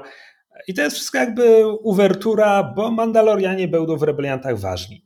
To jest jakby drugi odcinek, który nam mówi: hej, pamiętajcie o Mandalorze. Ten odcinek jest ważny również z innego powodu, i tutaj muszę się przyznać przed słuchaczami, e, że nagrywając zeszłotygodniowy odcinek zabrakło mi jednej kluczowej informacji. Wyraziłem bowiem żal, znaczy oczywiście to jest bardzo przykre, że Ray Stevenson zmarł, ale ja wyraziłem też fanowski żal, że liczyłem, że Kevin McKidd zagra Fenarał w Asoce i będzie miał wspólne sceny z Rayem Stevensonem, bo McKidd i Stevenson grali duet e, Luciusza Woreniusza i Tytusa Pulo w Rzymie w serialu produkcji HBO. No i jakby to było dla mnie bardzo przykre, że już nigdy do tego nie... Do brzegu, do brzegu. Puenta jest taka, że Ray Stevenson podkłada głos pod Gara Saxona, więc jak najbardziej mają wspólne sceny w Gwiezdnych Wojnach. No tak. Co jest dla mnie jako fana Rzymu i tych aktorów bardzo, bardzo miłe. Cieszę, taki... cieszę się, że mogłem to odkryć teraz, wracając do rebeliantów. To, to, jest zawsze takie miłe, jakby kreskówki często lubią to robić. To jest mniej więcej jak e, Sideshow Bob i jego brat, gdzie e, Sideshow Boba gra Kelsey Grammer, a brata Sideshow Boba gra. E, zapomniałem w tym momencie nazwiska aktora, ale grał właśnie jego brata we, we Frasierze. Więc jakby bardzo często jakby jeśli istnieją takie duety aktorskie, to kreskówki lubią je znaleźć im jakieś miejsce, gdzie mogą razem pogadać. Ta reżyserka dubbingu Andrea Romano, która pracowała między innymi z Bruce'em Timem przez mnóstwo lat nad animacjami na podstawie DC. Um, Andrea Romano była fanką Firefly i postawiła sobie za zadanie, że ona chce pracować z tymi wszystkimi aktorami, więc w animacjach, do których reżyserowała dubbing, e, właściwie wszystkie DC, przewinął się cały pierwszy plan poza Jewel State, która zasadniczo została matką i chyba porzuciła aktorstwo. Tak, tak. Więc tak, jakby takie. No plus zawsze, zawsze łatwiej ściągnąć aktora do, do budki na dwa dni, żeby nagrał Dokładnie. kilka kwestii, niż nająć go do filmu. E, więc w animacji jest to prostsze. E, odcinek ósmy, kolejny, który mam oznaczony jako kompletny filler, Iron Squadron. E, no, komandor Sato odkrywa, że jego siostrzeniec toczy własną wojnę o wyzwolenie ich rodzinnego systemu Mykapo, w sensie to jest jedyna rebeliancka, a nie, że oni ewakuowali rebelianckie komórki z Mykapo, ale jego siostrzeniec odmówił, że nie, nie porzuci e, swojej rodzinnej planety. I on toczy tę walkę ze swoją dwójką przyjaciół jednym stateczkiem. E, z kronikarskiego obowiązku wspomnę, że ten stateczek to. O Boże, to ci. Przepraszam, próbowałem sobie przypomnieć, który to był, który to był odcinek. Tak, nie, po, nie, pomnę, nie pomnę jak się. A nie, to się nazywa Satos Hammer, czy co, jak, jak tam. W każdym razie jest to. E, koreliański frachtowiec typu YT-2400. E, to jest maszyna, którą latał Dash Rendar w Shadows of the Empire. Sensie ten sam, ty, ten sam typ. Bardzo lubię, jak ta maszyna wygląda, więc fajnie, że tutaj jest, ale lata nim trójka nastolatków, którzy są, jakby każde z nich jest irytującym Ezrą z początku tego serialu, tylko bardziej. Um, no więc oni, Ezra i Sabin lecą, żeby przemówić mu do rozsądku i ich ewakuować z Mykapo, zanim Imperium ich zniszczy. Jedyny fajny motyw w tym odcinku jest taki, że ich statek nawet nie jest uzbrojony. Oni, to jest frachtowiec i oni po prostu rzucają kontenerami w statki imperialne, żeby mm -hmm. je rozwalać. Okej. Okay jedyny ładny motyw w tym odcinku jest taki, że po każdym takim sukcesie są strasznie zadowoleni z siebie. Na zasadzie, wow, rozwaliliśmy imperialny niszczyciel, a Sabin to, to był lekki krążownik. A potem w końcu przylatuje Konstantin, więc jest ta puenta, to jest niszczyciel. Um, I tutaj jest moment, znowu, jeśli chodzi o to, czy Traun daje naszym bohaterom uciekać, czy nie, E, Traun wysyła tutaj Konstantina i potem nie daje mu posiłków. Na zasadzie, że skoro jesteś taki pewny siebie, to na pewno złapiesz tych rebeliantów. A Konstantin zostaje oczywiście oszwabiony przez naszych bohaterów, jego nieszczęście zostaje uszkodzone, oni wszyscy uciekają. Filler kompletny. Ten siostrzeniec Sato jeszcze wróci, ale na szczęście, znaczy na szczęście, Gdyby, był, gdyby było go więcej, może przekonałbym się, że ma mnóstwo zalet i w ogóle, ale ponieważ jest chyba tylko w tym jednym odcinku i potem raz czy dwa w czwartym sezonie, to nie mam czasu, żeby go polubić i pamiętam go tylko jako irytującego typa z tego dość nieciekawego odcinka. A ja jeszcze nawet nie widziałem czwartego sezonu, więc pamiętam go tylko jako tego irytującego typa. Tak. On się nazywa Mart Mattin i został nazwany. E, w tej, w tej Lucasfilm Story Group, czyli tym jakby zespole, który wymyśla Gwiezdne Wojny, jest e, Matt Martin. Więc eee. przestawili dwie literki. No tak. Odcinek dziewiąty. Robota na Łynkafu. Kompletny filler. E, Hondo ma namiary na imperialny frachtowiec, który utknął w jakimś wirze burzy gdzieś tam nad jakąś planetą, załoga, załoga się ewakuowała, ale towar wciąż tam jest, więc hej, rebelianci mogą pomóc, na pewno znajdą tam torpedy, których tak strasznie potrzebują. E, Honno ma tutaj partnera, tym partnerem jest Asmorigan. Asmorigan jest obleśnym, tłustym przestępcą, który robi niesprecyzowane przestępcze rzeczy i był już ze dwa razy w tym serialu, dotąd o nim nie mówiliśmy, bo jest nieciekawy. Um, jedyny moment, który ma jakieś znaczenie, jest takie, że Ezra, który oczywiście zapala się, że hej, to jest Hondo, Hondo nam pomógł, pomóżmy Hondo. E, w trakcie misji odkrywają, że Hondo wysłał tutaj wcześniej swoją ekipę, czyli tych ugnautów, e, którzy pomagali im ukraść Y-Wingi na początku tego sezonu i oni wszyscy tu zginęli. Poza Melczem. Mówiłem, że Melcz jeszcze, jeszcze wróci. Więc to jest odcinek, w którym Ezra w końcu, w końcu do Ezry dociera, że Hondo jakby wyda każdego, jakby każdy może umrzeć, byle Hondo na tym coś zarobił, jakby do Ezry dociera, kim jest Hondo. -hmm. To jest istotne w tym odcinku. Plus jakby jeśli chodzi o samą tę akcję, ona jest całkiem fajnie wymyślona. No ten, ten frachtowiec jakby coraz bardziej pogrąża się w tym morderczym wirze, więc e, Hera musi utrzymywać Ghosta nad frachtowcem. E, przerzucają takie zipliny, liny, po których będą wciągać towar z frachtowca na pokład Ghosta. Jakby to jest całkiem fajnie wymyślone. Po prostu nie ma żadnego szerszego znaczenia dla czegokolwiek i musimy cierpieć Asmorigana, więc ostatecznie jest tak sobie. E, tutaj też debiutują droidy strażnicze e, typu DT, e, na które ja byłem cięty, znaczy byłem cięty na to, że Mandalorian, serial Mandalorian zerżnął design Dark Trooperów z tych droidów, bo to jest właściwie niemal jeden do jednego. Te droidy w Rebeliantach mają dużo wełszą talię i to jest w zasadzie jedyna różnica. Po czym dotarło do mnie, że droidy strażnicze w Rebeliantach są inspirowane Dark Trooperami z oryginalnego Dark Forces, gdzie Dark Trooperzy zadebiutowali, mm. więc to ostatecznie jest, jak to często bywa w Gwiezdnych Wojnach, to jest wąż, który pożera własny ogon. Mm -hmm. Czas jest płaskim kołem.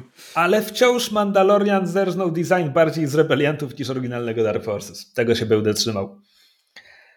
E, dobra. Odcinek dziesiąty, An Inside Man. Tu jest ważne. Um, Ezra i Kanan infiltrują fabrykę na Lotal, żeby dowiedzieć się, jaki jest sekretny projekt Trauna realizowany w sekretnym skrzydle fabryki. Infiltrują fabrykę przy pomocy ruchu oporu Raidera Azadiego, który na, na tym etapie jest już na tyle, e, na tyle zorganizowany, e, że jakby właśnie może robić takie rzeczy, jak wysyłać, wysyłać sabotażystów do fabryk, bo tam ma, ma rider ma kogoś, kto pracuje na linii montażowej, sabotuje powstające w fabrykach e, maszyny wojenne i śmigacze. E, I tutaj są dwie bardzo fajne rzeczy. E, pierwsza jest taka, że my znamy tego infiltratora, sabotażystę. To jest, to jest mężczyzna, którego Ezra zna jeszcze z dzieciństwa. On mu pomógł uciec z imperialnego transportu w pierwszym sezonie. Jemu i bliżej niesprecyzowanej kobiecie to jest jakaś rodzina, nie mamy powiedziane, kto to jest. Więc teraz ten gość jest tym infiltratorem, e, ta dziewczyna strzela z bazuki do jednej z machin e, kroczących, które w pewnym momencie zagrażają naszym bohaterom. A i w trakcie tej infiltracji do fabryki przylatuje również Traun, który mówi: Hej, mamy tu sabotażystów i dość tego, pobawiliście się, dość tego. I w być może najbardziej bezlitosnej scenie w całych rebeliantach E, Traun mówi, no dobra, tutaj jest śmigacz, znaczy skuter. E, kto, kto dokonał inspekcji tego skutera? Ty. O, ty, wąsaty robotniku. Dobrze, czyli jesteś dumny ze swojej pracy tutaj, tak? No to proszę, przetestuj silnik. A wcześniej w serialu usłyszeliśmy, że e, no, sabotażyści Raidera sabotują śmigacze tak, że one wybuchają powyżej, nie wiem, 60 mil na godzinę czy coś takiego.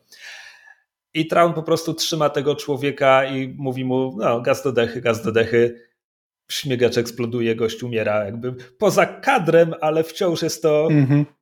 Mówię, jedna z najbardziej bezlitosnych scen w tym serialu. No tak, tutaj przynajmniej jakby mamy Trauna już jako nie tylko złola z kreskówki, ale już takiego pełnoprawnego, zimnokrwistego złola. Tak. No i Ezra i Kanan, aha, no i fabryka zostaje kompletnie odcięta e, właśnie po to, żeby Traun mógł wyłapać wszystkich sabotażystów. Ezra i Kanan niezrażeni wciąż e, kradną dane, których potrzebują, e, ale żeby to zrobić i żeby uciec, potrzebują pomocy. A pomaga im agent Kalus, który co prawda jest już kwita z Garazebem, ale teraz ujawnia się, że to on jest nowym fulcrumem. I tutaj tak wiele wydarzyło się poza kadrem. Znaczy, po mm -hmm. pierwsze, od tego odcinka, gdzie rozbił się z Zebem na Księżycu, do, już potem do końca drugiego sezonu nie było żadnych sugestii, że on ma jakieś wątpliwości. A potem w trakcie tego pół roku najwyraźniej, które dzieje się między sezonami, on musiał, te wątpliwości nie tylko przeciągnęły go na drugą stronę, jakim sposobem nawiązał też kontakt z rebelią, jakby ma, ma hasło, którym się uwiarygadnia i, no i jest fulcrumem. Nie widzimy całej tej drogi, a szkoda, bo mogła być ciekawa. Mhm. Znaczy tak, no, wątek Kalusa jest interesujący w teorii, ale poprowadzony trochę po łebkach. Tak. Do samego końca. W każdym razie Ezra i Kanan e, są w stanie uciec, a po przeanalizowaniu danych rebelianci odkrywają, co Traun buduje na Lotalu. Jest to um, eksperymentalny nowy model myśliwca. W tym momencie nie nazwany, nazwa padnie później w sezonie, no ale każdy, kto grał w TIE Fightera w 94 albo kiedykolwiek później, na pierwszy rzut oka rozpozna TIE Defendera najbardziej przypakowaną machinę, którą mm. wymyślono dla Gwiezdnych Wojen. Jest to imperialny myśliwiec, który ma e, nie, nie, tylko ma hipernapełt, ma też absurdalnie mocne osłony i absurdalnie mocne uzbrojenie. Zasadniczo jest absurdalnie mocny pod każdym względem. Jest, jest mm. trochę wolniejszy od ta interceptorów, bo ma tyle sprzętu, że nie może, nie może im dorównać, ale ogólnie turbo przepakowany. Ale, ale może się równać z X-Wingami. Tak. E, znaczy, przerasta X-Wingi. Jakby i mocą osłon, i, i mm. ciężarem uzbrojenia przerasta X-Wingi. E, no i nasi bohaterowie jakby od razu się orientują, że ok, jeśli Imperium zacznie produkować na masową skalę, no to będziemy mieć bardzo poważny problem. A tutaj mogę dodać, że to jest element starego Expanded Universe, który jest również żywy w nowym kanonie, gdzie TIE Defender był, był dzieckiem Trauna i on próbował namówić imperatora, hej, zróbmy to. Jeśli naprawdę chcemy się zabezpieczyć i pokonać rebelię, zróbmy to. I musiał konkurować o fundusze i wszystko inne z projektem Stardust, czyli powstającą od 20 lat Gwiazdą Śmierci. A imperator, mając do wyboru sensowny myśliwiec, który zapewniłby przewagę w powietrzu wszystkim imperialnym e, konwojom i tak dalej, i zabawkę, która niszczy planety, powiedział: Ja chcę niszczyć planety. Co jest dla mnie bardzo śmieszne. Zwłaszcza, to, jest, że... to jest jak ten kadr z tego komiksu. E, nie, nie wiem z którego to jest komiksu, ale gdzie jest ten pterodaktyl zły, że hej, ale z tą technologią mógłbyś leczyć raka, a ja nie chcę leczyć raka, chcę zamieniać ludzi w dinozaury. Tak. Um, to, to jest w ogóle bardzo fajnie się wpisuje w taki szerszy wątek, jeśli chodzi o to, czemu Traun ostatecznie przegrywa, pomimo tego, że jest takim super geniuszem. E, mniejsza o stary kanon, ale w Rebeliantach Traun przegrywa dlatego, że on jest przekonany, że rozgrywa kampanię w settingu militarnego sci-fi. Do Trauna nie dociera, że on jest w space fantasy. I to jest powód jego porażek i strasznie mi się to podoba. Coś w tym jest, to jest rzeczywiście. E, na koniec odcinka Traun e, do Trauna dociera, że infiltratorzy mogli zrobić to, co zrobili nie tylko dzięki pomocy sabotażysty, ale że muszą mieć też szpiona w swoich szeregach, imperialnych szeregach i on to wykorzysta. Odcinek jedenasty, wizje i głosy.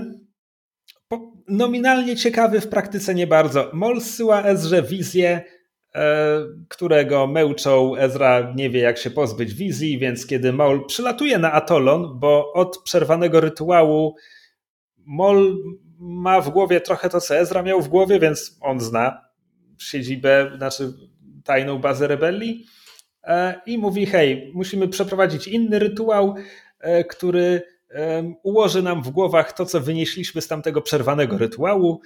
E, więc poleć ze mną na Datomirę i to zrobimy, bo inaczej ja powiem Imperium, gdzie jest wasza tajna baza. A w ogóle to zaprogramowałem no, automatyczne, jeśli nie wyślę specjalnego kodu, to e-mail pójdzie do wszystkich imperialnych skrzynek, więc hej, robimy to. No a Ezra mówi, ok, robimy to, bo nie dajesz mi wyjścia, lecą na Datomirę, gdzie będą się tłuc zombie, zombie e, sióstr nocy, Wiemy z Clone Warsów, że jest coś takiego jak zombie siostry nocy. E, moc je wskrzesza. Jak? Bo moc, bo siostry nocy mają własny sposób korzystania z mocy i mogą robić takie rzeczy. E, jeśli graliście w Jedi Fallen Order, to wysiekliście setki tych, tych zombie. E, I i Ezra przeprowadzają tam ten rytuał. I Mol dostaje to, czego chce. W międzyczasie Kanan i Sabine loadują, że jakby przekonani, że Mol zdradzi Ezrę, więc loadują tutaj, żeby im pomóc duchy sióstr nocy ich opełtują, więc Ezra musi jakby nie dać się zabić, e, aż wymyśli, jak ich uwolnić. I to jest ten odcinek.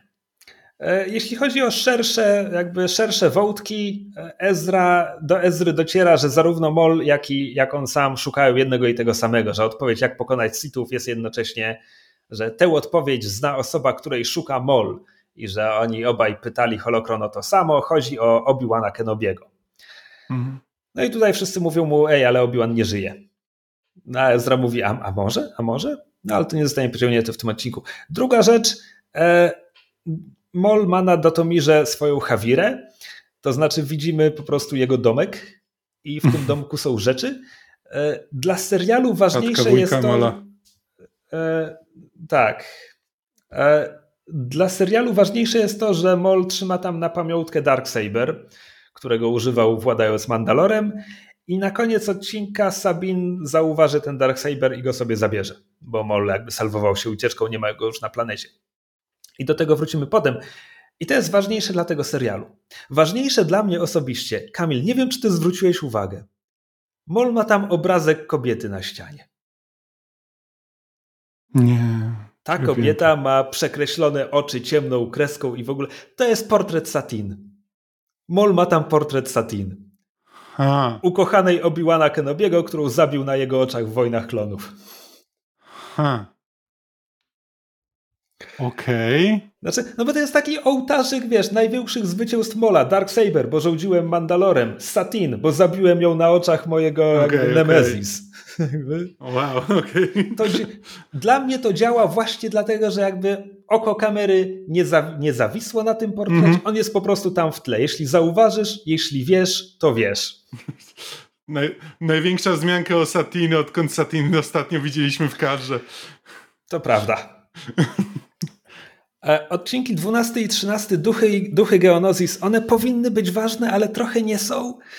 Ekipa leci na Geonosis, bo y, wcześniej poleciał tam zwiat legendarnego rebelianckiego dowódcy Soła Gerery i nie ma, nie, zaginął po nich ślad.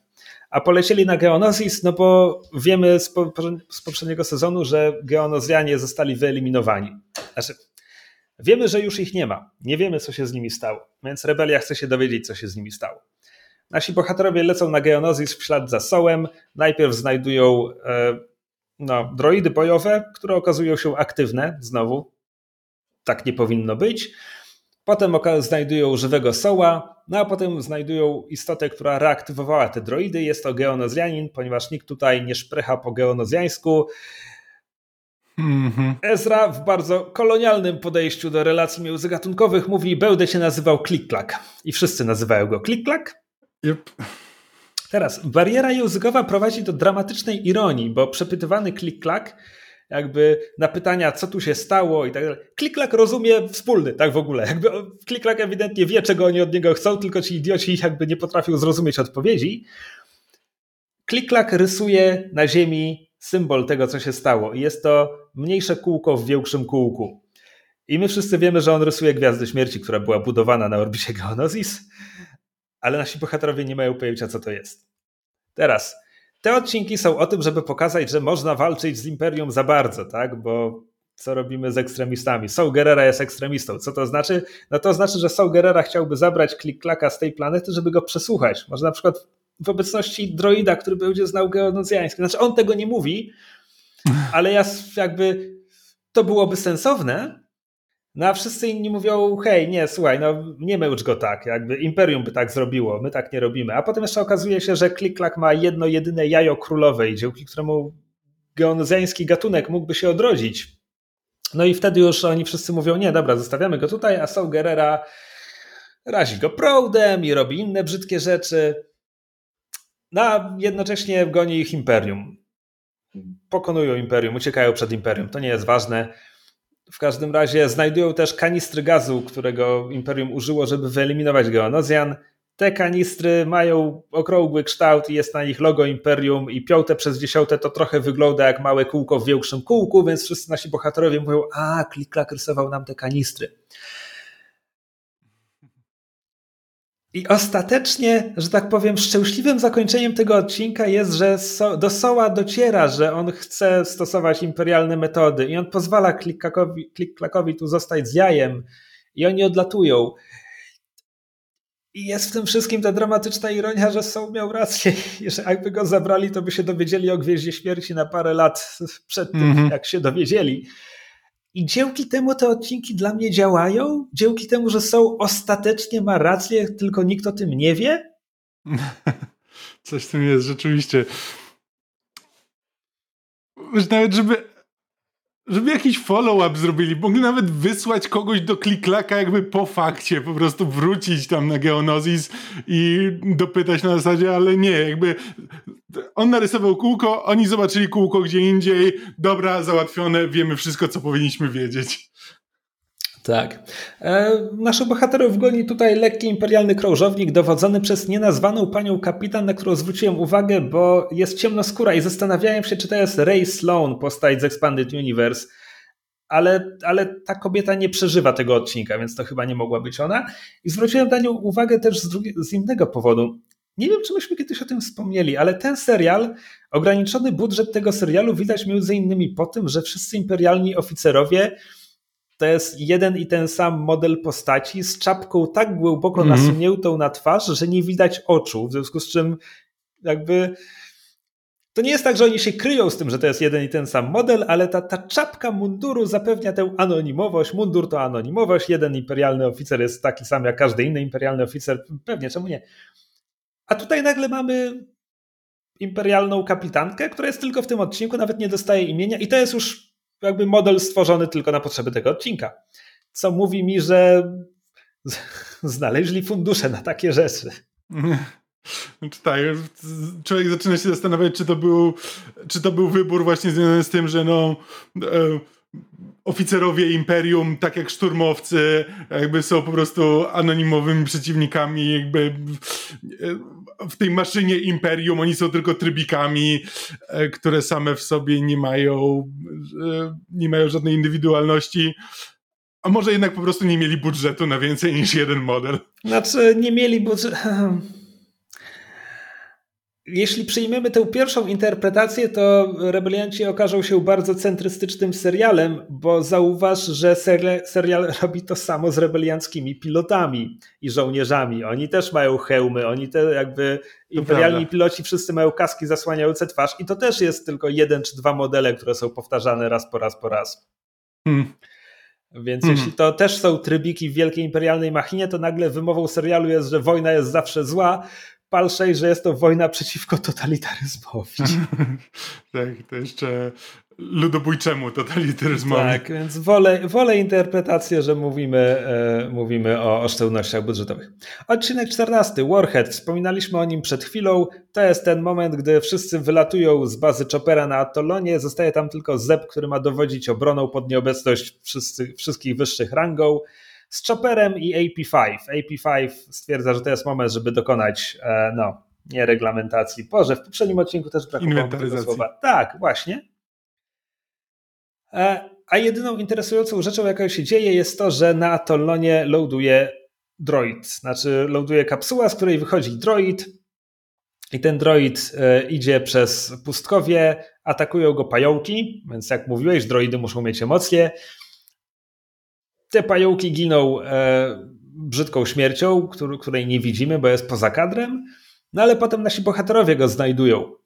E, a ponieważ jest uszkodzony, zaciągają go do bazy, no i okazuje się, że droid ma amnezję. I to jest zasadniczo odcinek o tym, że Imperium wysyła droidy szpiegowskie, żeby zlokalizować bazę rebeliantów. Zep e, wciągnął szpiega do bazy. Dość szybko orientują się, czym ten droid tak naprawdę jest, tylko potem, kiedy próbują coś z tym zrobić, droid okazuje się, że ma e, drugą postać. I to jest jedyny fajny element tego odcinka mm. dla mnie, bo on w podstawowej formie wygląda jak typowy droid protokolarny, czyli nie jest bardzo mm. odległy od e, C-3PO, tylko wygląda trochę bardziej jak coś z Metropolis Fritza Langa. To jest tego typu design, takie bardziej -hmm. oldschoolowe sci-fi. A kiedy się aktywuje, jego twarz się rozjeżdża, pod spodem ma więcej oczu, wszystkie świecą na czerwono, jego kończyny się wydłużają, wyskakuje mu uzbrojenie z pomiędzy tych pyt i to jest bardzo fajna, niepokojąca transformacja. E, napisy robią tutaj również coś ciekawego, bo kiedy ten droid mówi po swojemu, to są jakieś takie dziwne, niepokojące odgłosy, które napisy podpisują jako, że droid mówi w języku imperialnym. Tak, to, też to zauważyłem właśnie, bo to później, później też zobaczymy drugiego takiego droida i też to się powtarza i właśnie co jest interesujące, no bo jakby język droidów zazwyczaj jest oznaczany jako binary, o ile mhm. dobrze pamiętam. E, co jakby imperialne droidy mają swój własny język, czy tylko te zabójcze droidy? Nie jestem pewien, co tu się dzieje. Trudno powiedzieć, jakby serial, jakby, to się pojawia tylko w napisach, tak w ogóle. Jakby mm -hmm. serial w ogóle się nad tym nie pochyla, więc jakby też nie ma sensu, żebyśmy my to robili, no bo możemy tylko wymyślać własne interpretacje. W każdym razie, e, aha, droid ma jeszcze potężny mechanizm autodestrukcji, ale AP5, Chopper i Zep są w stanie spowolnić go na tyle, żeby Zep mógł zrealizować swój sprytny plan, żeby wysłać droida z powrotem do bazy, żeby eksplodował w bazie. Co jest sprytnym planem, jakby potem widzimy to z, pers z perspektywy Kalusa, jakby droid wraca, eksploduje i no, niszczy cały niszczyciel gwiezdny. Spoko. I Kalus zdaje raport Traunowi, na koniec raportu mówi mm, całkiem genialny plan, trzeba im to przyznać, a Traun mówi tak, tak, tak, ale e, nie ma tego złego, co by na dobre nie wyszło.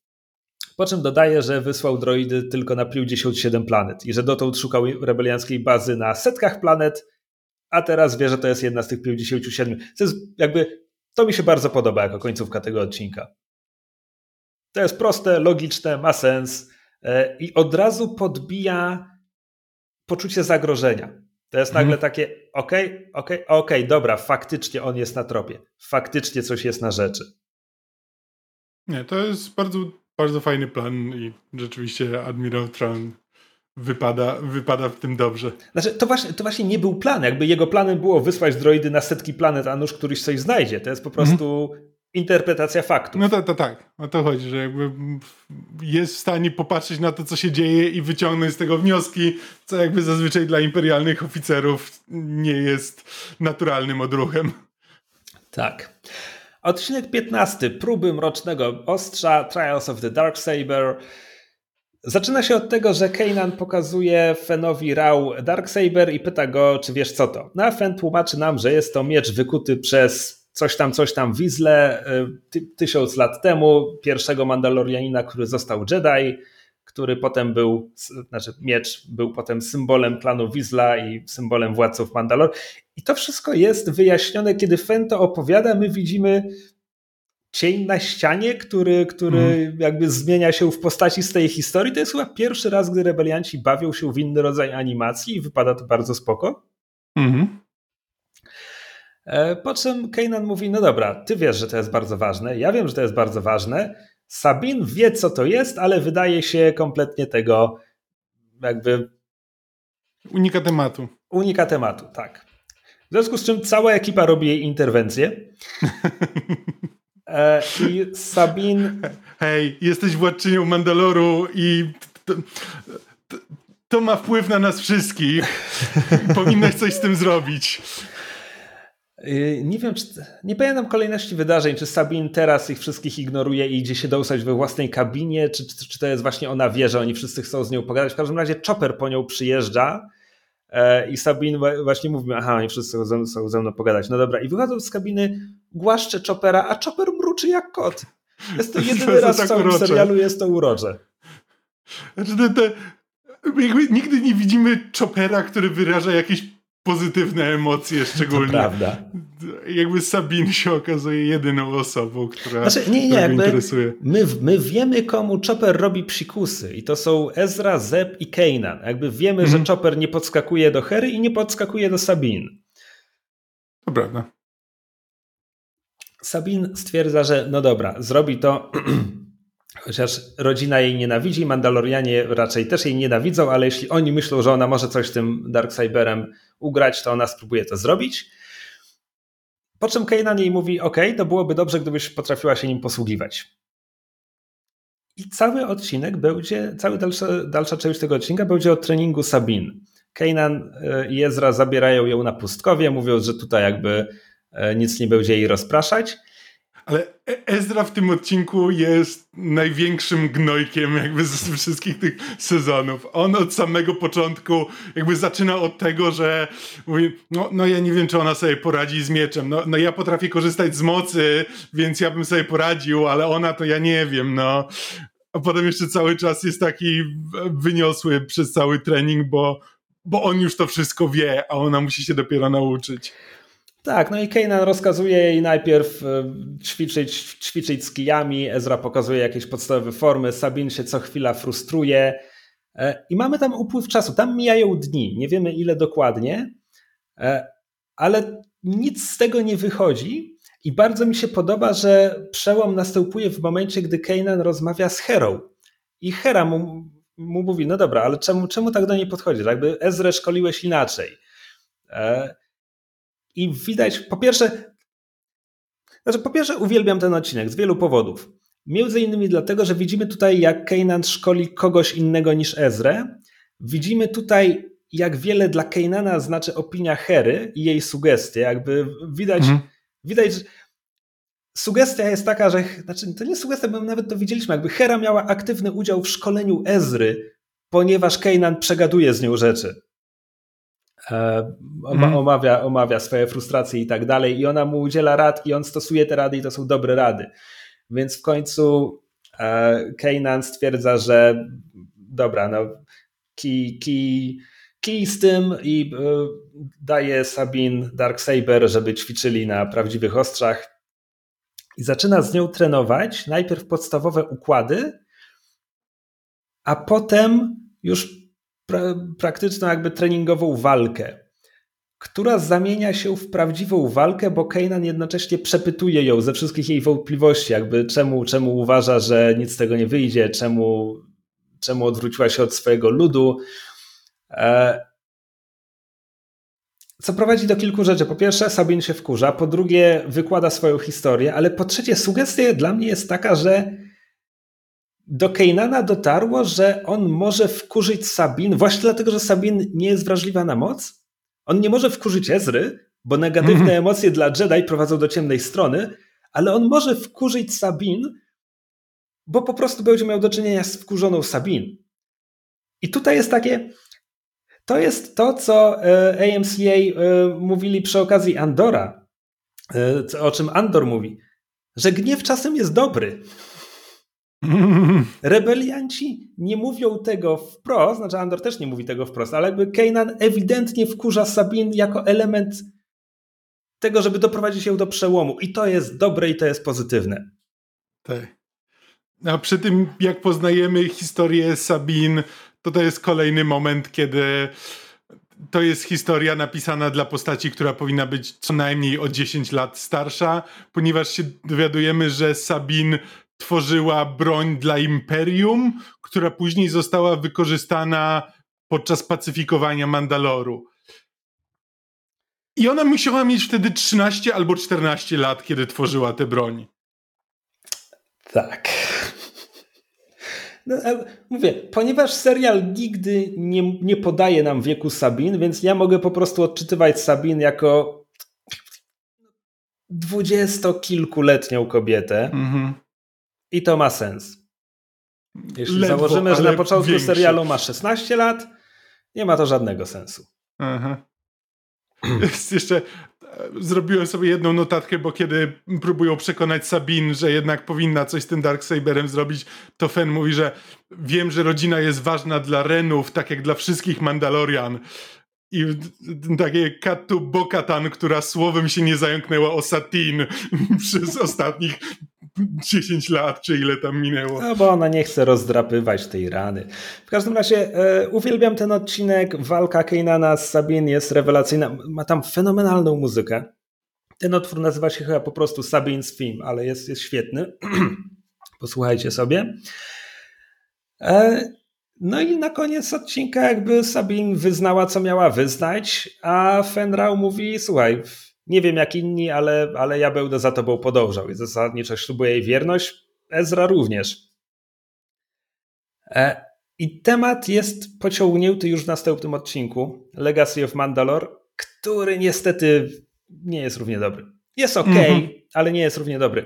E, lecą do systemu Mandalore, bo nie na planetę Mandalore, ponieważ siedziba rodu Ren jest na planecie, Kamil, uważaj, mhm. Crownest yep, przez K. Zauważyłem to. Więc, więc to nie jest gniazdo kruka, to jest, to jest słowo, które nic nie znaczy, tylko brzmi jak gniazdo kruka. Kojarzy mi się z Nowhere ze Strażników Galaktyki. Tak. E, poznajemy tam matkę Sabine, Ursę Ren, Ursa jak niedźwiedź, bo czemu by nie, niedźwiedzica. E, I jej brata Tristana. Mhm. Pewnie, czemu nie? Wygląda jak Tristan. E, I rodzina natychmiast, znaczy nie natychmiast, ale bardzo szybko obraca się przeciwko Sabin. E, Ursa, mam, mami Sabin mówią, że no dobra, porozmawiamy, porozmawiamy, ale za jej plecami kontaktuje się z Garem Saxonem. No i oczywiście Gar Saxon przylatuje i w 5 sekund obraca się przeciwko planowi Ren, mówiąc, że aha, macie tutaj zdrajców, chociaż układ był taki, że Ursa wyda mu Jedi, a Sabine zostanie z nią. Czyli dokładnie to samo, co Lando próbował zrobić z Leją e, w mieście w murach. E, Gar Saxon nie jest na tyle fajny, żeby powiedzieć, zmieniam zasady umowy. E, Gar Saxon jest po prostu złym frajerem. I zasadniczo rozpoczyna mandaloriańską wojnę domową. Nie będę liczył którą, którąś kolejną. W każdym mm -hmm. razie próbuje na miejscu zlikwidować klan Ren, a klan Ren się broni i ma do pomocy Fenarau i dwóch Jedi. E, więc ta walka nie idzie po myśli Gara Saxona, a potem Saxon, Sabin bierze go na solówę e, i go sklepuje honorowo po mandaloriańsku ale ponieważ jest bohaterką kreskówki dla dzieci, to nie dekapituje go na koniec tej walki. Mol mógł to zrobić w swoim serialu, bo był antagonistą, chociaż był to wciąż serial dla dzieci, znak zapytania.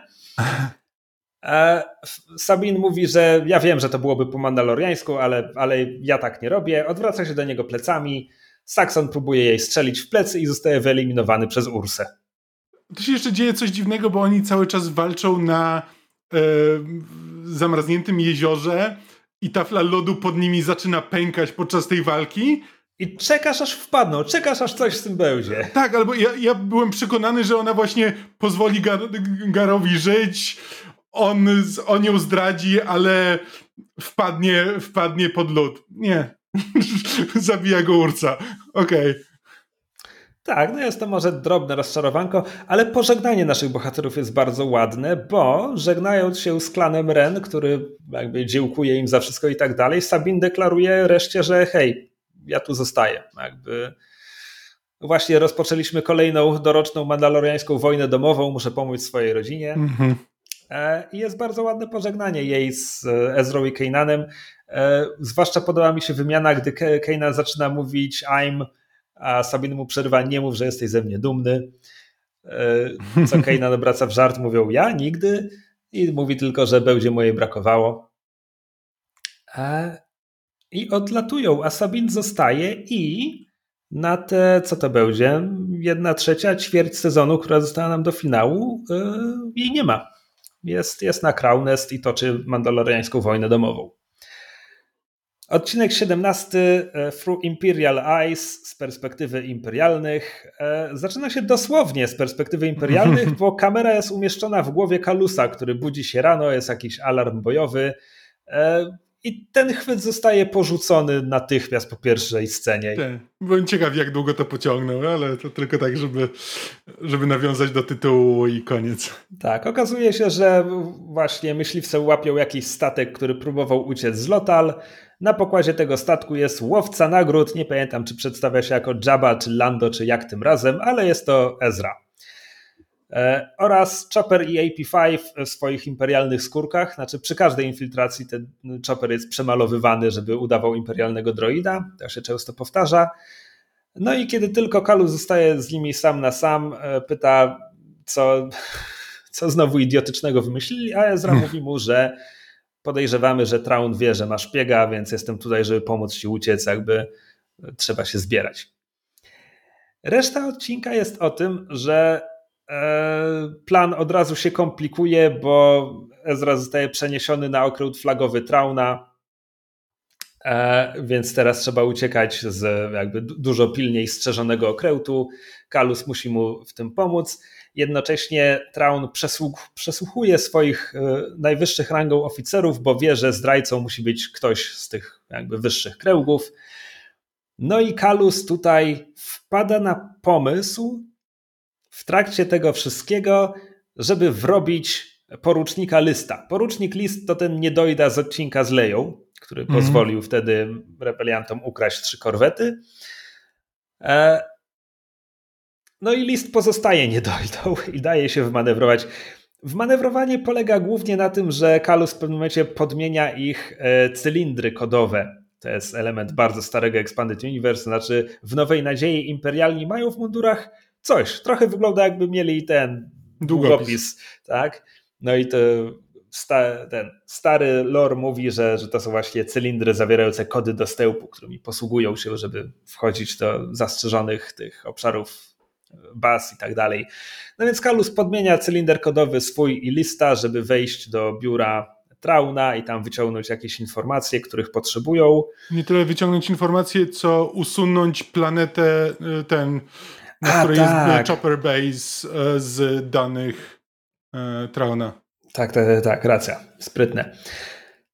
E, no a potem, potem jest w stanie ponownie podmienić e, te cylindry i jeszcze na samym końcu wrabia lista, ponieważ wcześniej kazał mu obserwować gubernator Price, a Price potem orientuje się, że ma do czynienia z przebranymi rebeliantami, więc tłucze się ze szturmowcami, więc kiedy List widzi, że Price tłucze się ze szturmowcami, to zakłada, że Price musi być zdrajczynią, więc strzela do niej, żeby ją ogłuszyć. No i przez chwilkę jest bardzo zadowolony, że udało mu się złapać y, agentkę Fulcrum, y, po czym chwilę później zostaje aresztowany przez szturmowców jako Fulcrum. Kilka rzeczy, o których nie powiedziałem. E, po pierwsze, widzimy jak Traun ćwiczy walkę wręcz z droidami strażniczymi. Znowu ten sam design, e, proto Dark Trooperzy.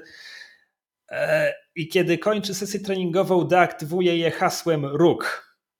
Róg jest nic nieznaczącą sylabą, jeśli nie czytałeś trylogii Trauna.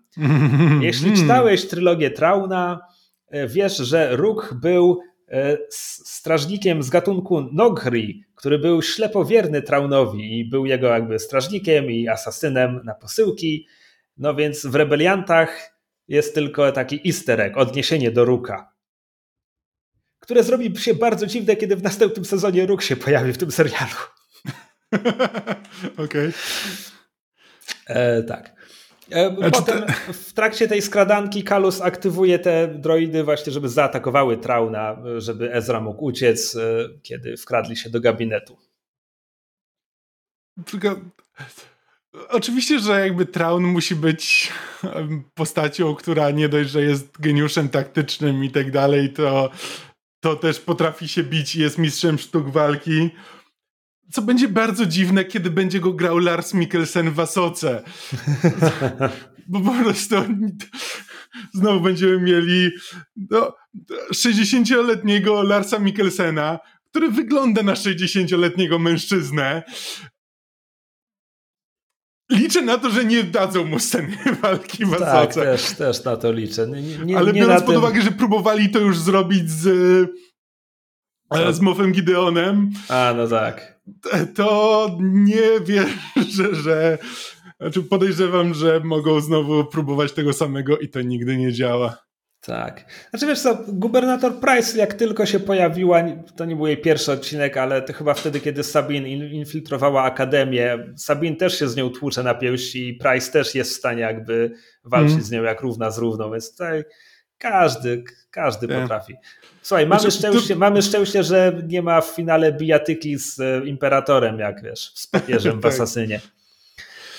No i cały ten e, plan, żeby wrobić lista. Poczekaj, e, jeszcze a propos a, Price, no, jed, jedna rzecz, Dobra. Bo, tutaj, bo tutaj na pomoc Ezrze przylatuje Kanan z Rexem, znowu przebrani za szturmowców i jest moment, gdy właśnie mówiłem, że Price bije się z rebeliantami przebranymi za szturmowców. To, to są Rex i Kanan. E, I Price natychmiast zaczyna ich podejrzewać, bo nie powinno ich tu być. Kanan zaczyna używać na niej sztuczki Jedi i Price mówi tylko do towarzyszącego jej szturmowca zastrzel go.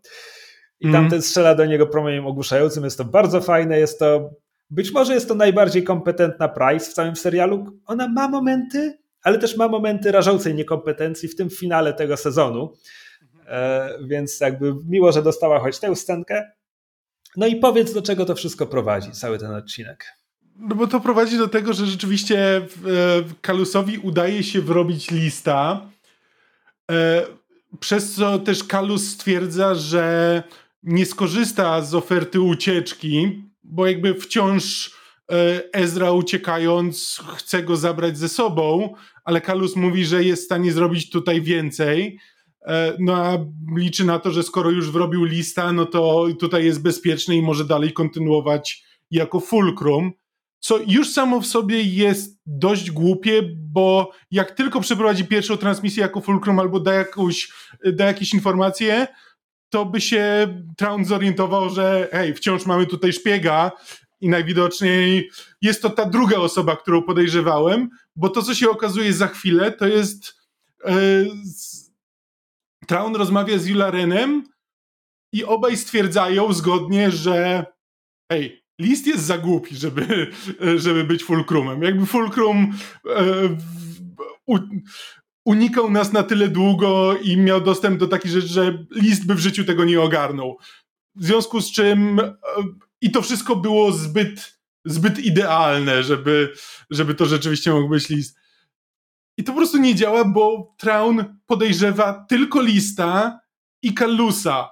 W związku z czym, jeśli od razu odrzuca lista jako za głupiego, żeby to zrobić, to po cholerę był cały ten plan, żeby wy, znaczy, wydobyć zdrajcę. Ale tylko od którego momentu on podejrzewa tylko Lista i Kallusa?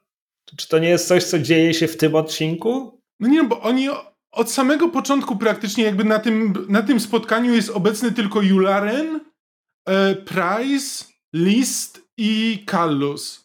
Jakby Traun od samego początku, bo jak tylko wychodzi, to. Znaczy tak, Jularena nie podejrzewa, bo Jularen jest jego człowiekiem, jakby no, ewidentnie nie ten. Ale dodajmy, potem razu... dodajmy tutaj mały przepis dla naszych słuchaczy. Mowa o pułkowniku Jularenie, który jest z Imperialnej Służby Bezpieczeństwa. Jest to postać z głębokiego czwartego planu z Nowej Nadziei, który był w Andorze. Jako jakby przy, przylatuje do Imperialnej Służby Bezpieczeństwa jako zwierzchnik e, Androgasta i tych wszystkich innych. Pentergasta? Jak tam ten gość się nazywał? Coś Pentegast, na pewno. Pentagast, tak. E, tak, Pentagast.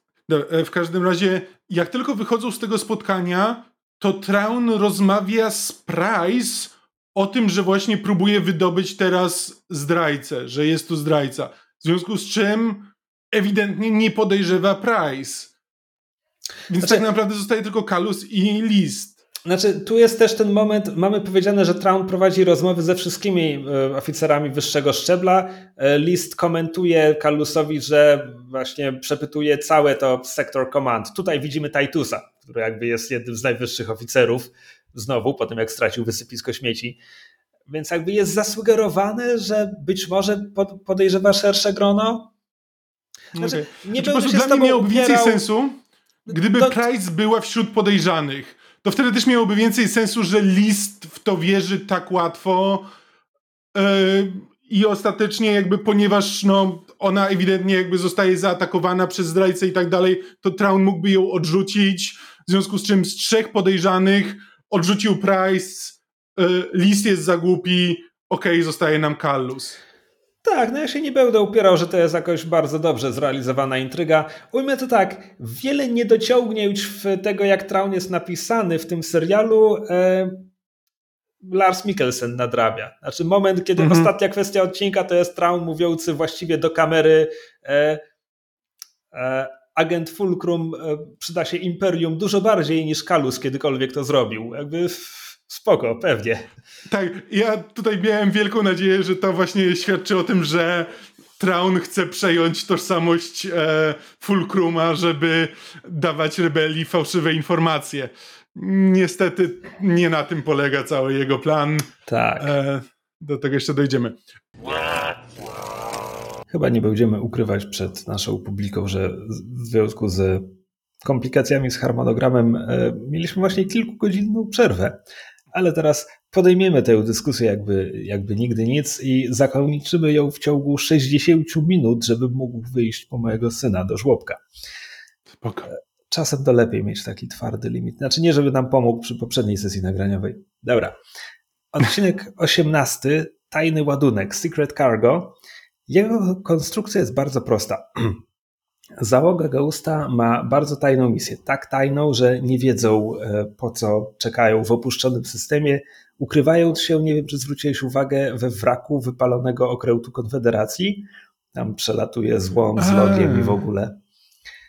E, wiedzą tylko, że mają się tutaj spotkać z innym statkiem i e, przelać mu paliwo. Ale jest ryzyko, bo do systemu wpada imperialna sonda i to jest taka imperialna sonda jak z tego odcinka, jak z odcinka 14. To znaczy, to znowu jest ten sam droid, znaczy taki sam droid, tamten eksplodował w tym swoim trybie bojowym. Jest to bardzo niepokojące, kiedy ten światło reflektora się przesuwa po kadłubie Ghosta, gdzie tam wyłączyli wszystkie systemy. Potem y, próbują wyeliminować sondę, więc się aktywują, nie mogą jej namierzyć. W końcu udaje im się zestrzelić. Bardzo ładna sekwencja. E, no ale jest ryzyko, że sonda już e, podała ich namiar dalej, że Imperium wie, że tu są i w tym momencie mniej więcej przylatuje statek, na który czekali e, i okazuje się, że jest tam bardzo tajny ładunek, oni mają tylko przelać paliwo i tam ten statek poleci dalej. Ale zanim tankowanie zostaje zakończone, przylatuje Imperium i w potyczce statek, który mieli zatankować, zostaje uszkodzony tak bardzo, że nie poleci dalej więc tajny ładunek zostaje przeniesiony na Ghosta. Teraz jeszcze wspomnę, że statek ma eskortę myśliwców, konkretnie są to bombowce Y. Jakbym ja wymyślał, jakie statki mają eskortować cokolwiek, nie, nie przydzieliłbym do tego bombowców, ale e, może to kwestia potrzeb. E, I to jest złota eskadra. Znaczy jest tam, nie wiem, cztery myśliwce, no ale to jest złota eskadra dowodzona przez złotego dowódcę. To jest John Dutch Vander. Dutch to jego ksywa. Zabij, nie wiem czemu ktoś w Gwiezdnych Wojnach ma ksywę Holender. No ma, no i co, co będziesz drążył. E, I to jest oczywiście postać z czwartego planu z Nowej Nadziei, kiedy Gwiazdy Śmierci atakują eskadra złotych i czerwonych. Eskadrą złotych dowodzi e, tenże Wander. E, pojawia się też w Rogue One, bo do Rogue One, mówiliśmy o tym lata temu, omawiając Rogue One, są wklejone materiały archiwalne właśnie z Nowej Nadziei. Są po prostu dowódca złotych i czerwonych są prosto z Nowej Nadziei wklejeni do, do Rogue One. E, no i oczywiście Wander jest jakby krytyczny względem załogi Ghosta, tego, że sonda ich namierzyła, narażają misję i w ogóle. E, no i potem tajny ładunek trafia na pokład Ghosta. Tajnym ładunkiem jest senator Mon Mothma.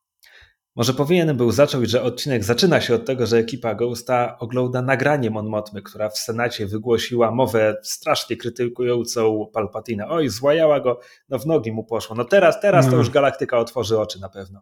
Na pewno. Plan jest taki, że imperator pojedzie, potem wejdzie na trybunę i nerwy mu puszczą i będzie krzyczeć i wtedy, i wtedy będzie to, wtedy wygramy. A, komentarz polityczny. E, prawda? Tak na czasie. E, no więc e, tutaj tam załoga się zastanawiała, jakim cudem jakby Imperium się za nią jeszcze nie wzięło, kiedy ona mówi takie rzeczy. Okazuje się, że nie wzięło się dlatego, że zdążyła uciec e, i już jest w kontakcie z rebelią. Znaczy, oglądamy Andora, wiemy, że to nie trudne, żeby ona była w kontakcie z rebelią na tym etapie. E, trafia na pokład Ghosta, Ponieważ to są rebelsi, więc pierwsze co Mon Mothma, przyszła przywódczyni całego sojuszu rebelii, zrobi na pokładzie Ghosta, to będzie współpracować z Chopperem, żeby zrobić coś tam, jakąś wajchę przełożyć. Pewnie, czemu nie? E, I jak mówiłem, reszta konstrukcja odcinka jest prosta. Hera próbuje zgubić pościg, lecąc przez bardzo groźną nebulę, która może eksplodować w każdej chwili, jeśli będą tam się działy rzeczy. Na pokładzie Ghosta podczas tankowania jedna z pilotek Y została ranna, więc Ezra musi ją zastąpić, więc Ezra jest pilotem myśliwca w tym odcinku. E, pogoń imperialna jakby zaczaja się na nich w miejscu, gdzie mają wylecieć z bardzo groźnej nebuli, w związku z czym tam są przyszpileni No i ostatecznie Hera wpada na to, że jeśli bombowce zbombardują nie niszczyciel, który na nich czeka, a Nebulę, to ją zdestabilizują i Nebula eksploduje i wtedy będą mogli uciec, bo im nic się nie stanie, ponieważ plot armor.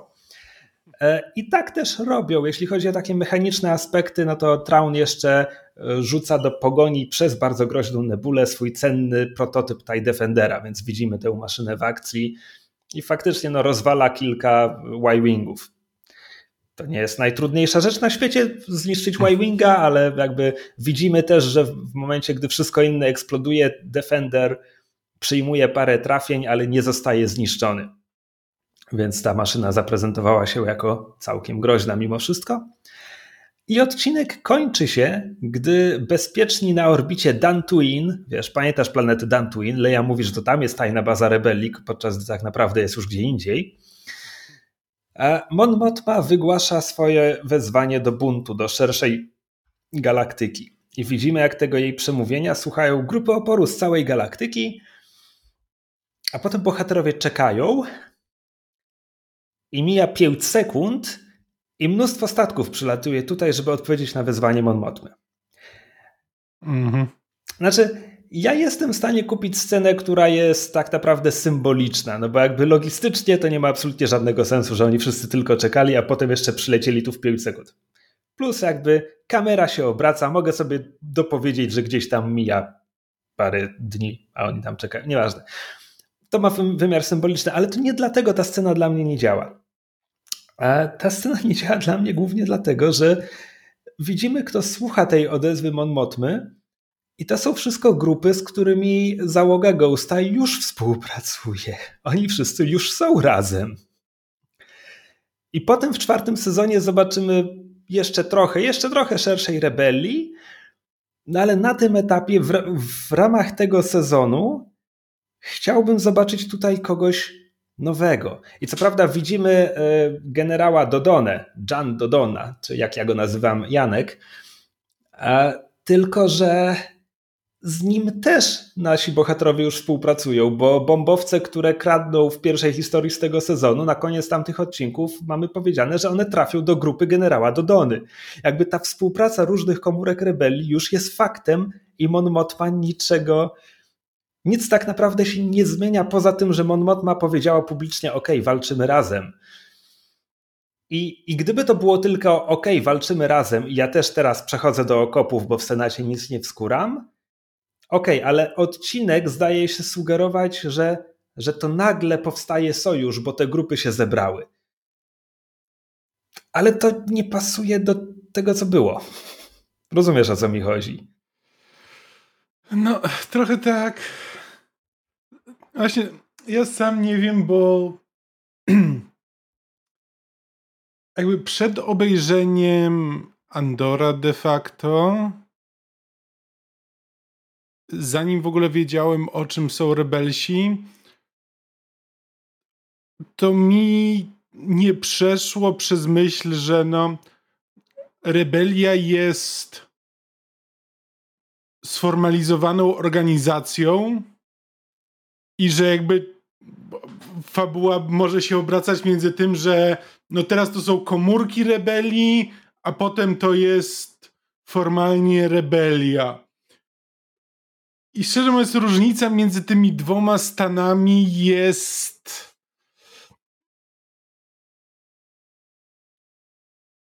Jakby w takich rzeczywistych terminach jest znacząca. Ale w tym świecie przedstawionym nie czuję jej w żaden znaczący sposób. Nie czuję, żeby to, co robią w trzecim sezonie, znacząco różniło się od działań rebelii, o których słyszałem jakby z innych źródeł wcześniej. No, to, tak jak mówiłem, no, na, na jakimś poziomie albo to powinno być stonowane i po, powinno być jasne, że to jest tylko Mon Mothma, która deklaruje, że ona teraz walczy i mówi to otwarcie. Jakby. I to, to jest ta główna różnica, że jakby na początku odcinka tylko wygłasza przemówienie w Senacie, a teraz już mówi, dobra, czas pracy w Senacie się skończył, schodzę do podziemia, chodźcie za mną, fajnie jest, woda jest ciepła. ale ten finał, ten podziw w głosie Ezry, patrzcie ilu ich jest. To są wszystko ludzie, z którymi już pracowaliście. Wy wiecie, że oni tam są. Jakby to nie działa. Tak, no i. No a do tego logistyka, jakby to, że oni tu przylatują w 3 sekundy i w ogóle to nie ma sensu. Um, nie wiem, być może to jest tak, że wiesz, biorąc pod uwagę, co widzieliśmy w Andorze, że jakby Axis już działa, to jest tak, że no, jakby przemówienie Mon Mothmy jest sygnałem, na które te komórki już czytały. Na zasadzie to będzie dla was sygnał, w tym momencie albo do nas dołączacie, albo nie, to jakby podejmujecie decyzję. Więc jakby kiedy słyszą pierwszą przemowę Mon Mothmy, no to wiedzą, że teraz czekają na sygnał, hej, gdzie mamy się spotkać, czy coś takiego. No. Okej, okay. tylko to też nie jest tak, że oni się zbierają i siedzą na Atalonie wszyscy razem, bo potem w finale mamy wyraźnie powiedziane, że wszystkie grupy siedzą w swoich kryjówkach. Tak, to jest taki, że potrzebują potrzebują eskalować co sezon czym jest rebelia, bo jakby zaczynamy od tego, że to jest po prostu ta grupka Ghost działają tylko dla siebie. Potem mamy, że działają dla rebelii, ale nie w ramach rebelii, albo w ramach tam konkretnej... No bo, nie no, konkretnie chodzi o to, że nie ma jeszcze czegoś takiego jak sojusz rebeliantów. Są buntownicy z grupy Feniksa, są buntownicy Chama Symbuli no tak, tak. I tak dalej. No tak, ale oni są po prostu osobną grupą, która w tym momencie współpracuje z komórkami rebelii.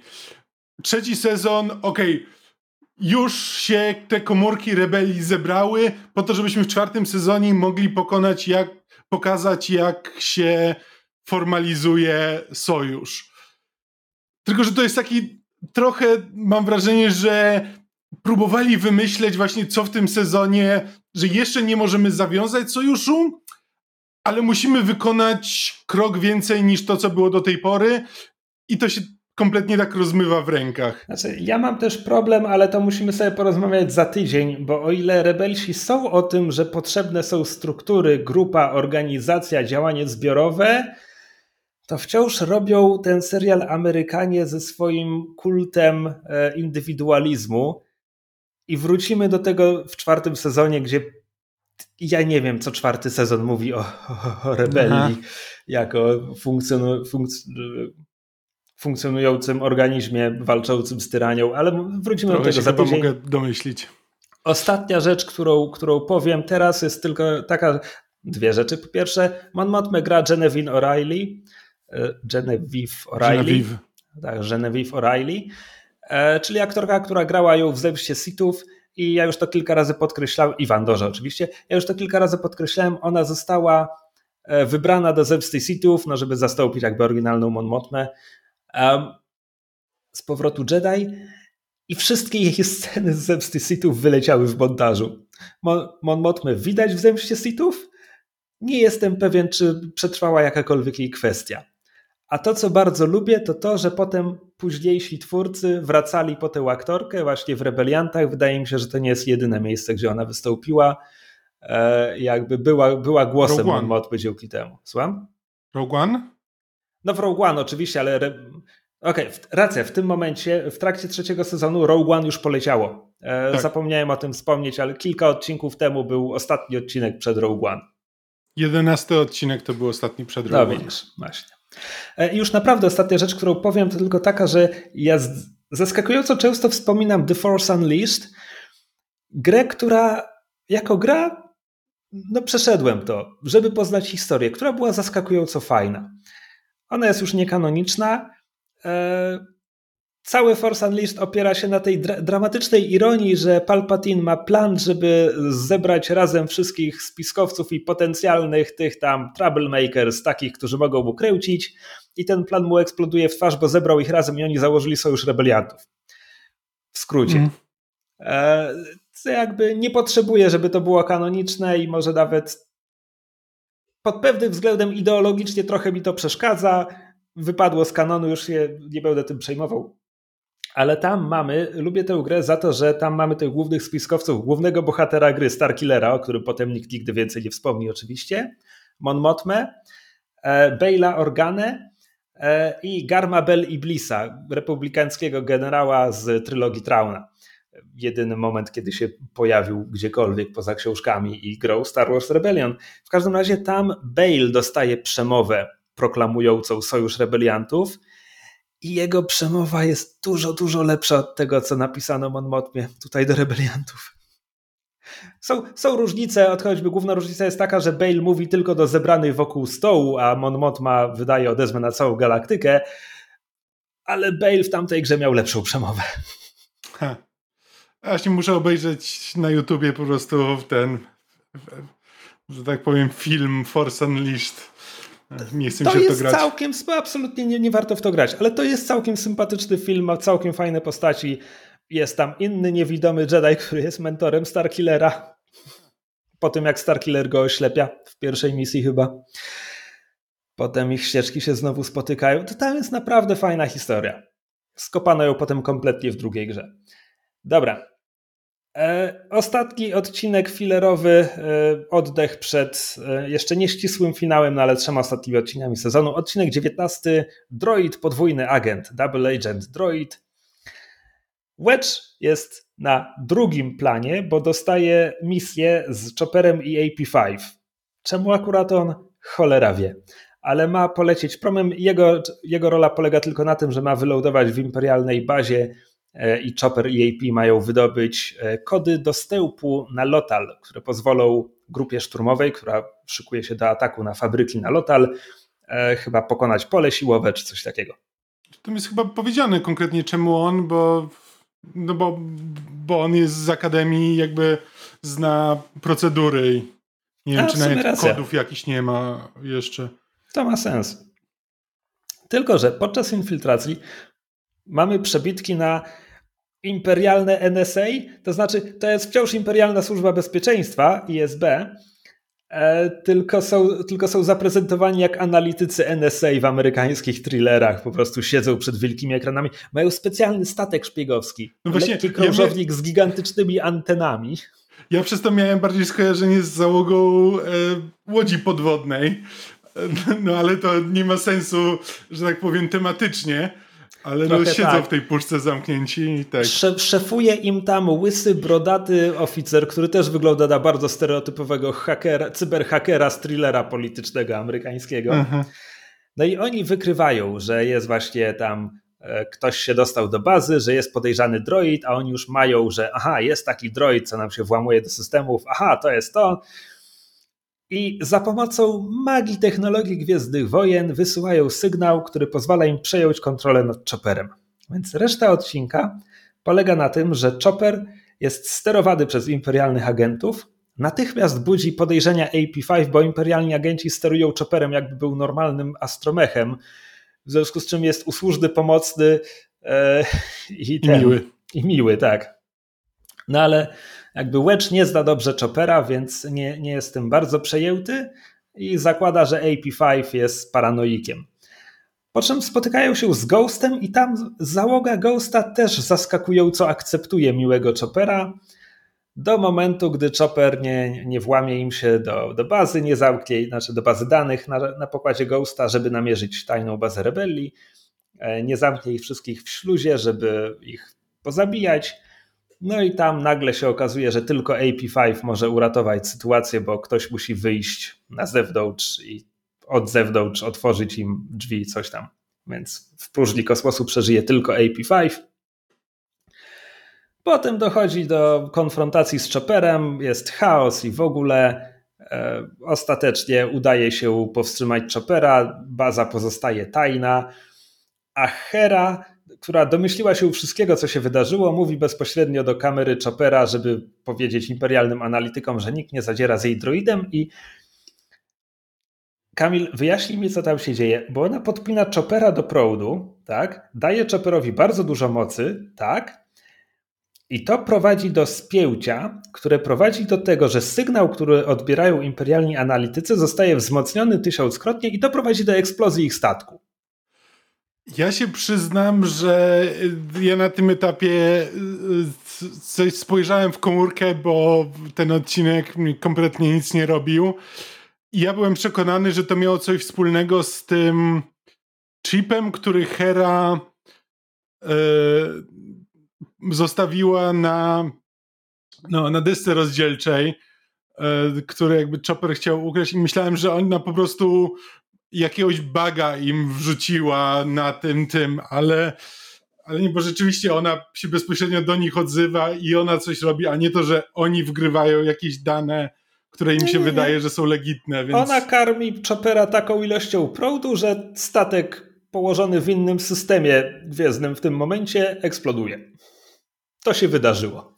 To się dzieje w tym odcinku. Aha, spoko. Nie będę zadawał pytań, natomiast yy, w, w, tym chaosie tam wszyscy mówią, haha, no musimy podziałkować AP5 i wtedy orientują się, że AP5 po tym jak od zewnątrz statku otworzył im drzwi, coś tam, potem został zaatakowany przez Chopera i strącony w, w przestrzeń i on dryfuje w kosmosie.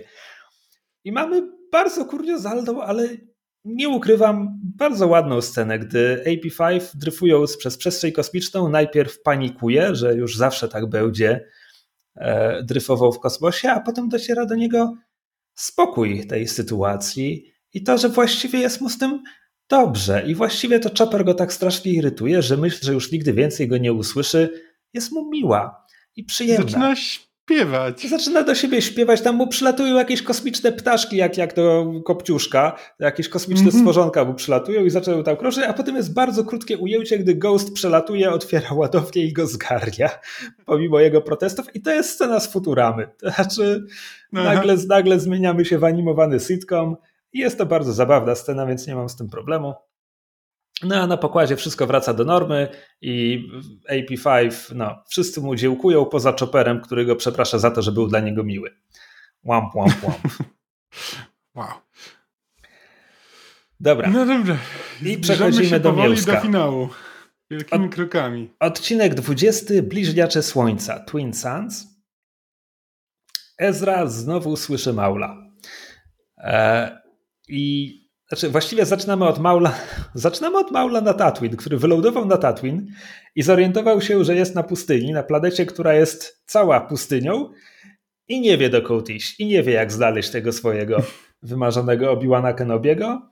Więc mamy scenę, jak krzyczy w niebogłosy, ale w końcu, w końcu ma myśl. I jego myśl jest taka, że zaczyna męczyć Ezrę wizjami. No i Ezra mówi, że Obi-Wan Kenobi jest w niebezpieczeństwie, bo Maul. No a wszyscy mu mówią, ej, ale Obi-Wan Kenobi nie żyje. Rex mu to mówi wręcz. Rex, który znał Obi-Wana przecież. Więc, e, aha, a Hera jeszcze wyraźnie zabrania mu e, gdziekolwiek lecieć, bo mówi, że jest potrzebny do tych przygotowań do ataku na Lotal. Więc Ezra e, ignoruje rozkazy, kradnie A-Winga i odlatuje. W ignorowaniu rozkazów i kradzieży A-Winga pomaga mu Chopper, który potem jeszcze wkrada się razem z nim do kabiny. To może być ten moment, kiedy muszę powiedzieć, że kabiny myśliwców w Rebelsach są absurdalnie wręcz pojemne. Chyba nigdy bardziej pojemne niż kiedy e, Ezra i Zeb siedzą naraz w, ta, w TIE Fighterze i mają tam zaskakująco sporo miejsca dla siebie. Ale to, że Chopper jest w stanie zmieścić się za fotelem pilota A-Winga też jest powiedzmy kuriozalne. Więc e, Ezra i Chopper trafiają na Tatooine, gdzie natychmiast zostają zaatakowani przez Taskenów, e, którzy niszczą mu A-Winga. Po czym. E, znaczy to jest, to jest czarny humor, ale Mol morduje Taskenów. Ezra nie wie, co się stało, bo strzelali do niego z klifu, więc mówi tylko do siebie: hmm, eksplozja musiała ich spłoszyć. -hmm. Co jest dość zabawną puentą. E? Jest zabawna puenta, ale po tym jak słyszymy krzyki zażynanych taskenów, które są autentycznie przerażające. Tak. Tak, no mów, dlatego mówię, że to czarny humor. E, po czym Ezra wciąż jest neukany przez wizję, więc idą sobie z chopperem przez jakiś czas i docierają, znaczy idą przez skalny teren i docierają po prostu nad morze wydm, pustynia po horyzont, piasek i tak dalej. No i Ezra mówi, hmm, to, to chyba byłoby głupio tam iść. A potem Mol mu się tam ukazuje, więc Ezra mówi, dobra, Chopper, słuchaj, to ja tam idę, a ty idź dalej tą, tą granią i pewnie dotrzesz do jakiejś cywilizacji. Powodzenia. Jest piękny najazd na Chopera, który e, robi tak zwany double take, to znaczy patrzy tam, gdzie ma iść, patrzy za Ezrą, patrzy tam, gdzie ma iść, patrzy za Ezrą, po czym dosłownie wzdycha i rusza za Ezrą. Nie wiemy, ile tak idą. Na pewno są omiatani piaskiem e, i Chopper w końcu się wyłącza. Czy, czy go zapiaszczyło, czy mu się energia skończyła, trudno powiedzieć. I tu jest naprawdę dość przejmująca scena, gdy Ezra jakby klęczy przy nim, załamany, że, że już nawet Chopera z nim nie ma, mówi na głos, że nie wie co robić, a Maul mu jeszcze zsyła halucynacje, no bo podsyca te wszystkie jego wątpliwości, że jakby że opuścił przyjaciół i oni teraz wszyscy zginęli, albo zginął bez niego, tego typu rzeczy. I Ezra mówi tylko do siebie: Nie, nie, to nieprawda, to nie może być prawda. Ale mówi to głosem dziecka. I to jest jakby pierwszy raz od dłuższego czasu w tym serialu jest scena, która brutalnie przypomina, że Ezra jakby mhm. wciąż jest dzieckiem. Pewnie jest bohaterem kosmicznego serialu przygodowego, no ale jest na tym etapie, nie wiem, 15-latkiem, 16-latkiem, no i, i sytuacja potrafi go kompletnie przerosnąć. I traci tam przytomność. No ale Maul podsycał te, te, jego e, wątpliwości, ten jego żal i strach i wszystko inne, e, żeby uczynić z niego latarnię morską, która przyciągnie Obiłana. I ten plan działa, ponieważ hej, Jedi. Mhm. E, więc Ezra widzi półprzytomny, że ktoś tam przyszedł, a następna scena jest już ciemną, ciemną nocą. Ezra budzi się przy ognisku, Chopper jest ponownie naładowany. Przy ognisku jest ten no, osiodłany dziubak i siedzi tam, to, czyli to takie, taki duży czworonożny gad. Szturmowcy na nich jeżdżą w Nowej Nadziei. E, I jest tam Obi-Wan Kenobi, e, któremu głos podkłada James Arnold Taylor, który dubbingował go w Wojnach Klonów. Naśladując tam Iwana McGregora, powiedziałbym tak e, e, jak przymknę jedno ucho, to brzmi jak Iwan McGregor, Tutaj naśladuje Aleka Guinnessa i mam wrażenie, że wypada mu to lepiej. Być może to jest po prostu kwestia tego, że jestem bardziej osłuchany z McGregorem niż z Guinnessem, e, ale też miałem takie wrażenie. Też aż musiałem sprawdzić, czy to na pewno jest ten sam aktor. A ja chyba przekręciłem seriach. mu imię i nazwisko. On ma. To jest człowiek, który ma, ma trzy imiona na imię i nazwisko. James Arnold Taylor. Nie wiem, jak go nazwałem przed chwilą, chyba przekręciłem drugie i trzecie. Nie wiem, czy przypadkiem nie pomyliłeś go z Aaronem Taylorem Johnsonem. Aż, aż, tak to nie, ale tak, to podobny przypadek. W każdym razie Obi-Wan, Obi-Wan zwraca się do niego per Ezra Bridger i teraz nie wiem, czy moc mu mówi takie rzeczy, czy Yoda mu szepnął, czy, czy Chopper mu powiedział. E, I zasadniczo go, znaczy może nie tyle strofuje, co po prostu mówi, hej, nie powinno cię tu być.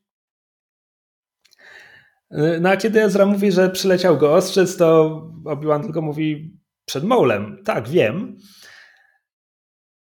Pada tutaj ciekawa fraza, bo Obi-Wan mówiąc, że Ezry nie powinno tu być, o tym, że Maul go wykorzystał, mówi, że Ezra jest teraz w miejscu, gdzie nie powinno go być i wydarzenia potoczą się teraz inaczej.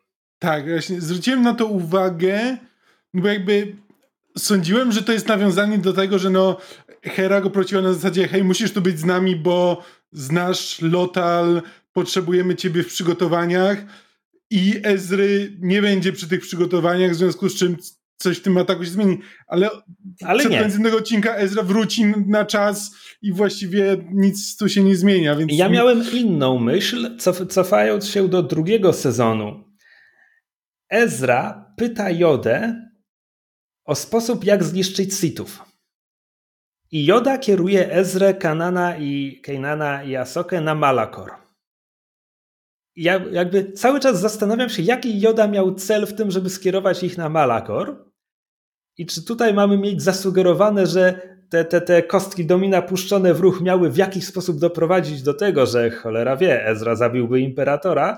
Jakby to, co wiemy o Obiłanie i Jodzie, przede wszystkim Jodzie, jest takie, że oni siedzą 20 lat na swoim wygnaniu, jakby rzucają, rzucają rzutkami do tarczy i jakby większość idzie w ścianę. Ich główny plan polega na tym, hej, tutaj jest noworodek, niemowlę, e, małe dziecko, okej, okay, czekamy, czekamy, czekamy. Dobra, w pewnym momencie luk będzie na tyle duży, że będzie go można po prostu, wiesz, naostrzyć jak sztylet i wbić Wejderowi w serce i może to wyjdzie.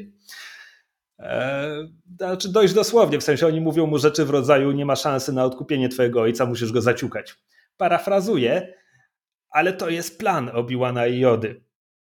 Teraz zaczynam się zastanawiać, czy tutaj mamy mieć zasugerowane, że Joda skierował ich na Malakor, bo nagle moc mu pokazała możliwość, że hej, okej, okay, jest, jest podstawowy plan, ale to może być plan B. A teraz Obi-Wan mu mówi, że wydarzenia potoczą się inaczej, bo przyleciałeś tutaj. Zgaduję, to, to jest po prostu bardzo enigmatyczna kwestia, ja to podkreślam co tydzień, że rebelsi dużo posługują się niedopowiedzeniami, więc tutaj można sobie bardzo dużo dopowiedzieć przez to. W każdym razie Ezra uznaje, że napatoczył się na nie swoją historię e, i, że, i że nic tutaj po nim. I w tym momencie Mol zjawia się nad ogniskiem. Obi-Wan powtarza tylko tam no, że, że wskazuje mu kierunek, w którym Ezra ma podążyć, żeby, żeby wrócić do swoich. I obiecuje mu jeszcze tylko, że on się zajmie tą starą raną.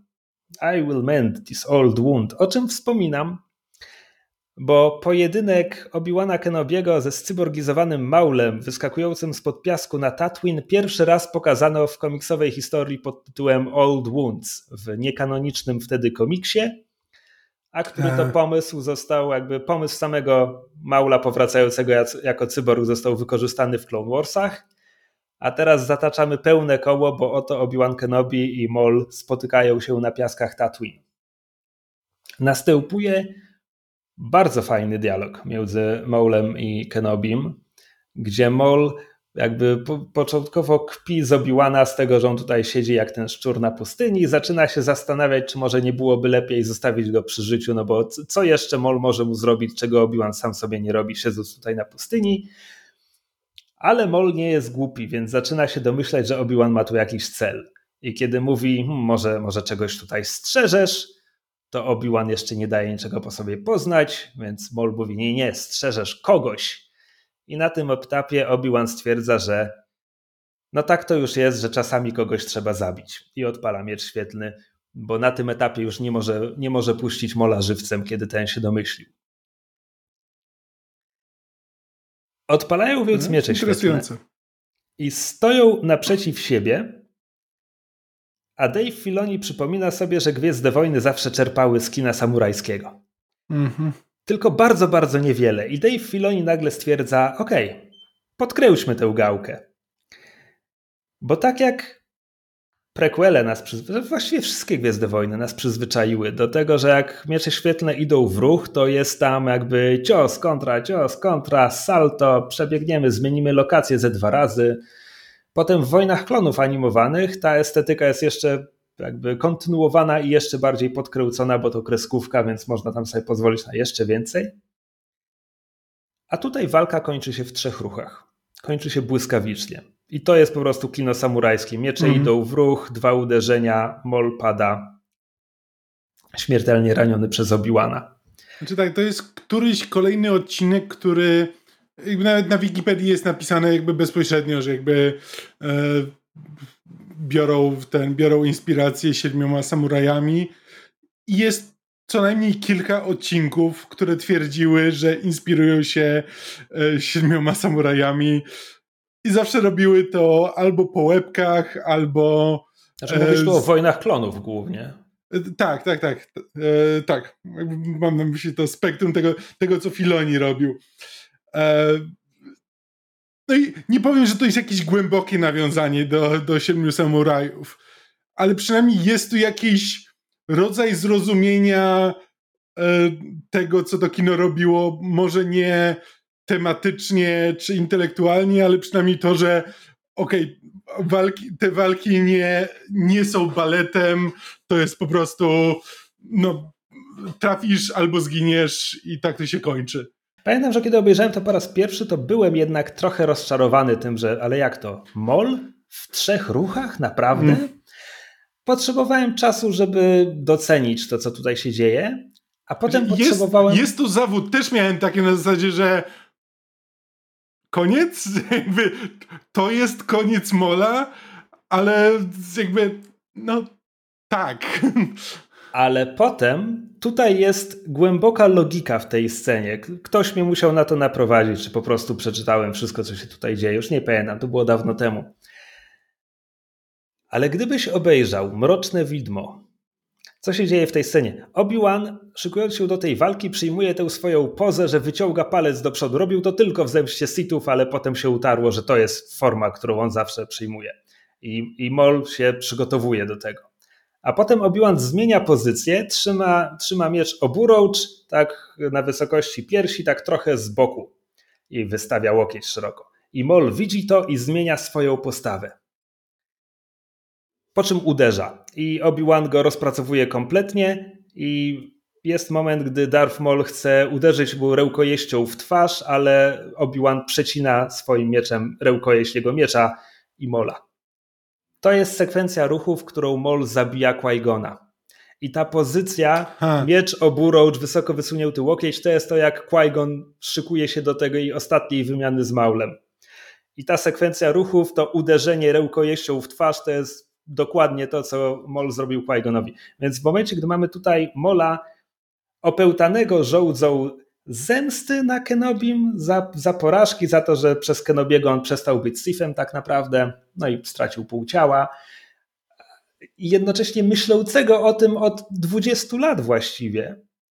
I Obi-Wana, który on to przepracował, ale on też myśli o tym od 20 lat. I w momencie, gdy Obi-Wan wykorzystuje to, że to jest ten cykl zemsty i tak dalej, i że oni obaj poruszają się tymi torami, on tak jakby wykorzystuje to przeciwko Maulowi, podpuszczając go, żeby on wykonał te ruchy, które Obi-Wan też przecież tysiące razy musiał analizować w swojej głowie, no bo obserwował mhm. całą tę wymianę. Więc na tym ukrytym poziomie ta scena bardzo dla mnie działa. A jednocześnie nie będę ukrywał, że kompletnie to przegapiłem, oglądając to po raz pierwszy. Mhm. W życiu bym o tym nie wiedział. Umierającemu e, Molowi Kenobi, e, znaczy umierający Mol pyta Kenobiego, czy ten, którego on tutaj pilnuje, czy to jest wybraniec, The Chosen One. Obi-Wan zapewnia, że tak. Mol mówi, on nas wszystkich pomści i umiera. Obi-Wan e, no, zamyka mu oczy.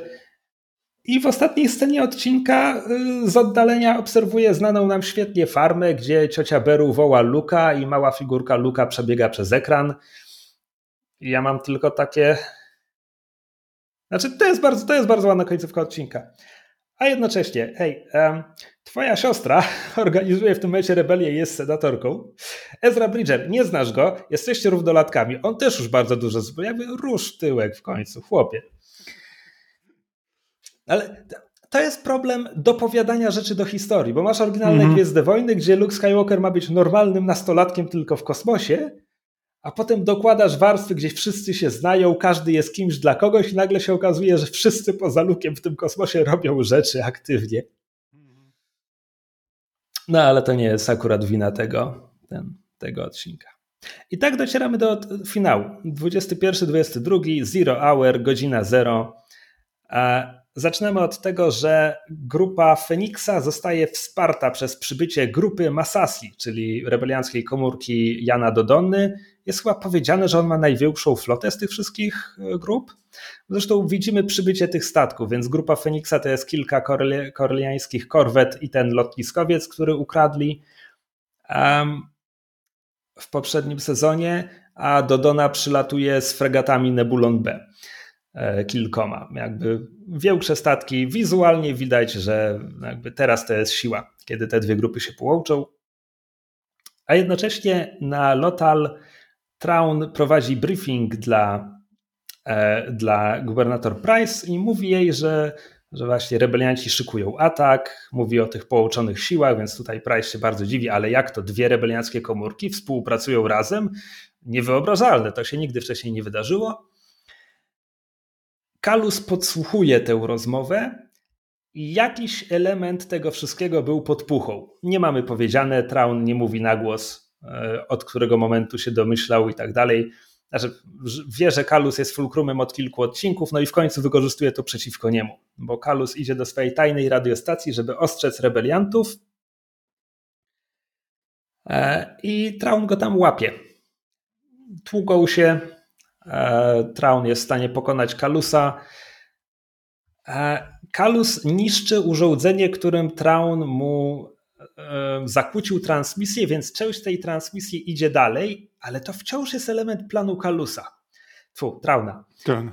Trauna. Bo potem to ostrzeżenie, co prawda, dotrze do rebeliantów na Atollonie, ale jeszcze bezpośrednio po pochwyceniu Kalusa, któremu Traun powie: Masz serce rebelianta, na co ten odpowie, że z pańskich ust to komplement.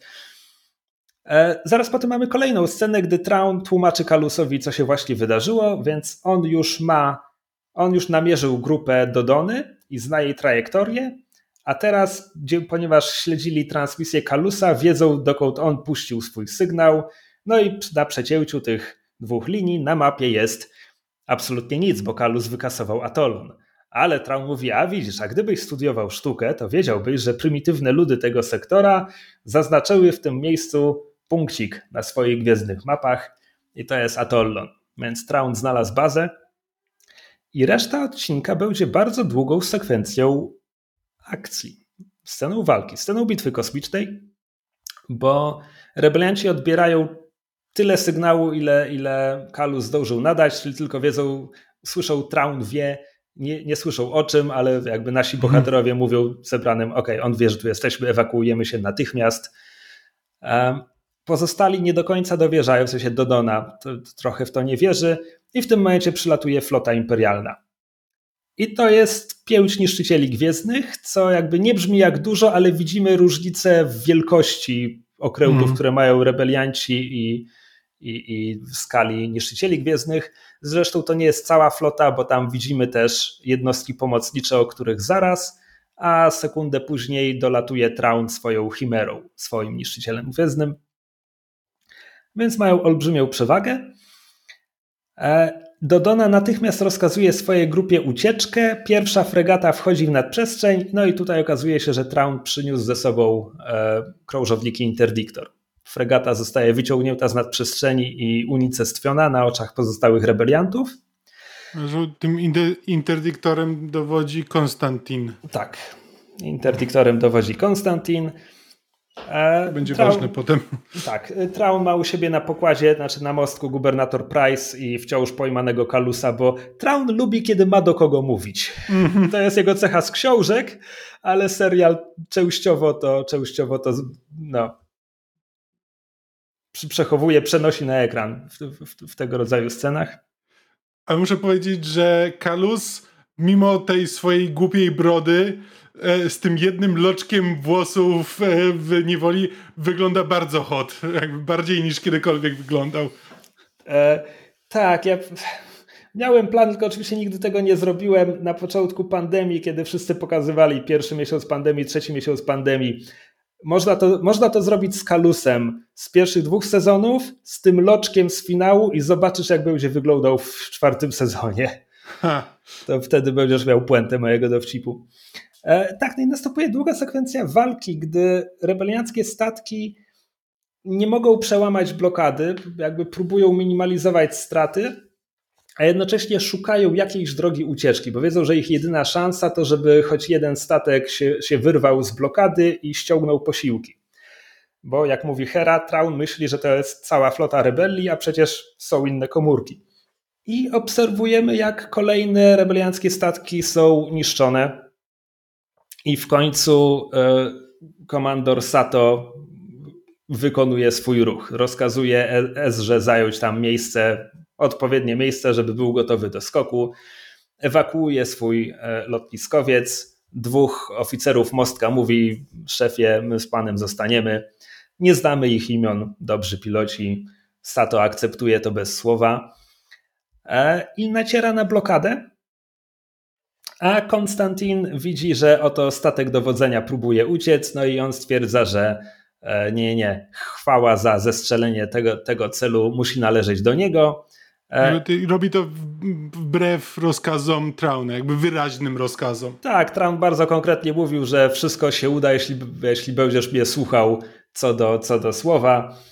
Um, tak, no i jakby Traun próbuje go teraz powstrzymać, mówiąc Konstantynowi, żeby wracał na swoje miejsce, ale ten deklaruje, że ma już dość, ma, mam już dość pańskich gierek, wielki admirale i się rozłącza, a Sato robi jakby manewr, który przed Rogue One mógłby być zaskakujący, po jest już trochę mniej, to znaczy mhm. w kluczowym momencie rozkazuje swoim e, oficerom skierować lotniskowiec na kurs kolizyjny z interdiktorem, dochodzi do bardzo ładnie zanimowanej eksplozji. Jakby mhm. Właśnie dlatego prowadzą z astrofanka, mówię, że ignorujemy fizykę, kiedy ma przeszkadzać nam w zrobieniu czegoś cool, bo przenosimy się na mostek Chimery i Chimerą trzęł się, wiesz, fala uderzeniowa w próżni. Chimera się trzęł się, kiedy interdiktor eksploduje. E, Ezra wykorzystuje ten moment, żeby wskoczyć w nadprzestrzeń, ale Traun przyprowadził ze sobą dwa interdiktory, więc reszta floty pozostaje uwięziona. Um, Hera nakazuje odwrót. Widzimy Dodonę, który ewakuuje się ze swojej fregaty, która też eksploduje. Jakby na tym etapie rebelianci stracili już co najmniej połowę floty, którą zebrali tutaj na początku odcinka. Prawdopodobnie więcej. E, I pierwszy odcinek z tych finałowych dwóch kończy się, gdy pozostałe statki rebelii wracają, wracają do bazy.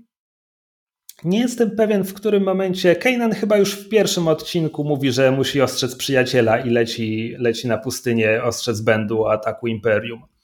Ale w pierwszym odcinku nic z tego nie wyniknie. Drugi odcinek zaczyna się.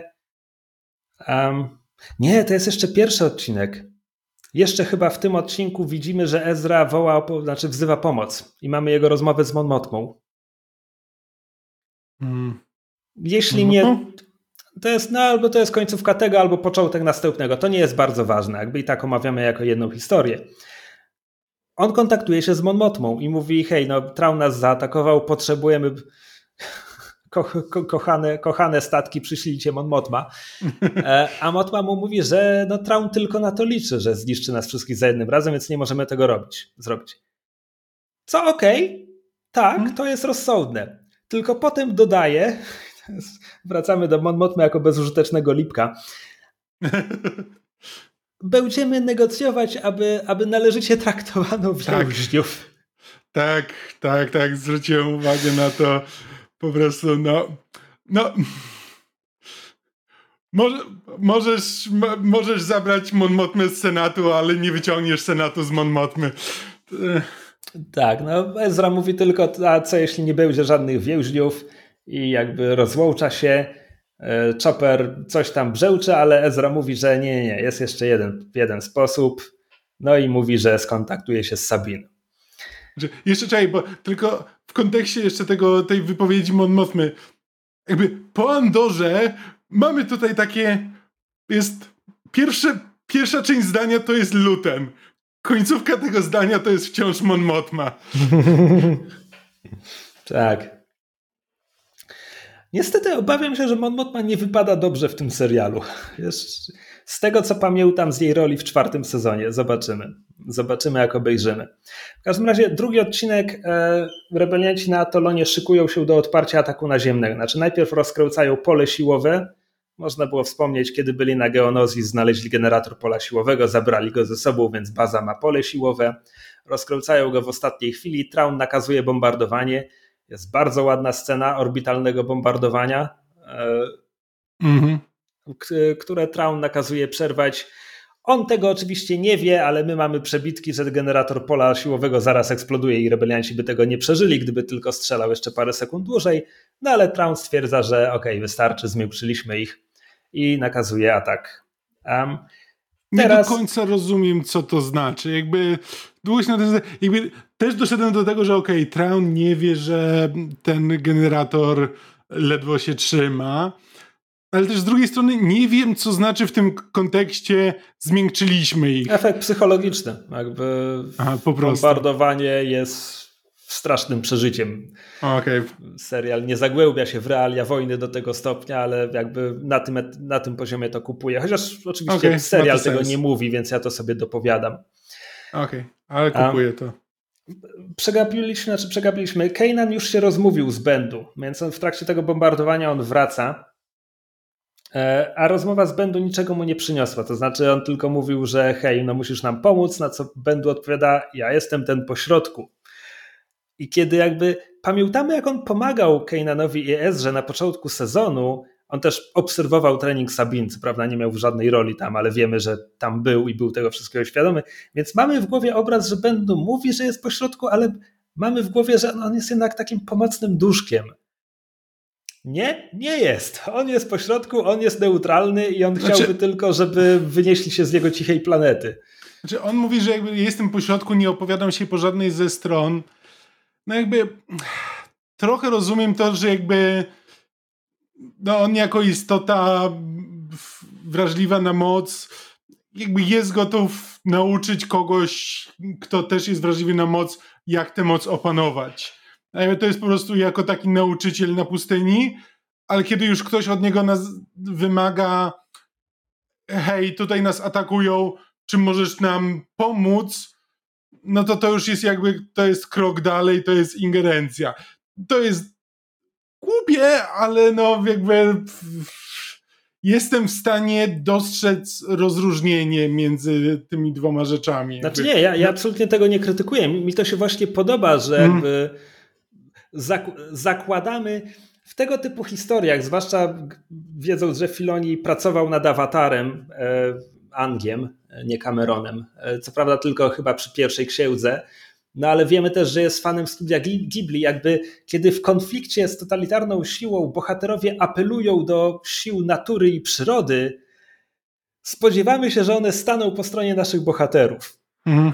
Bendu mówi nie, Kanan zarzuca mu tchórzostwo i z jakiegoś powodu to jest trigger dla Bendu, mhm. E, który znika. Znika, ale na horyzoncie zaczyna grzmieć. Więc potem w trakcie bombardowania Kanan wraca, szturm naziemny, e, Traun dogląda go osobiście, zostawił Price e, na czele blokady, że ma tylko przypilnować, żeby nikt nie uciekł. Nasi bohaterowie, Rex wpadł na pomysł, jak tutaj, no, jak obronić bazę, a przynajmniej spowolnić atak, no i widzimy, że faktycznie eliminują pierwszą falę. Pierwsza fala to jest kilka dwunożnych maszyn bojowych, po czym Traun mówi, aha, ujawnili swoje tam neudzne środki obronne. Traun w zasadzie lubi rozpoznanie walką. Nie, nie uważa mm -hmm. tego za marnotrawstwo swoich środków. No i posyła do drugą falę, na którą składają się ataty. E, nasi bohaterowie mogą przed nimi tylko uciekać i właściwie zostają otoczeni przez, przez żołnierzy Trauna w bazie.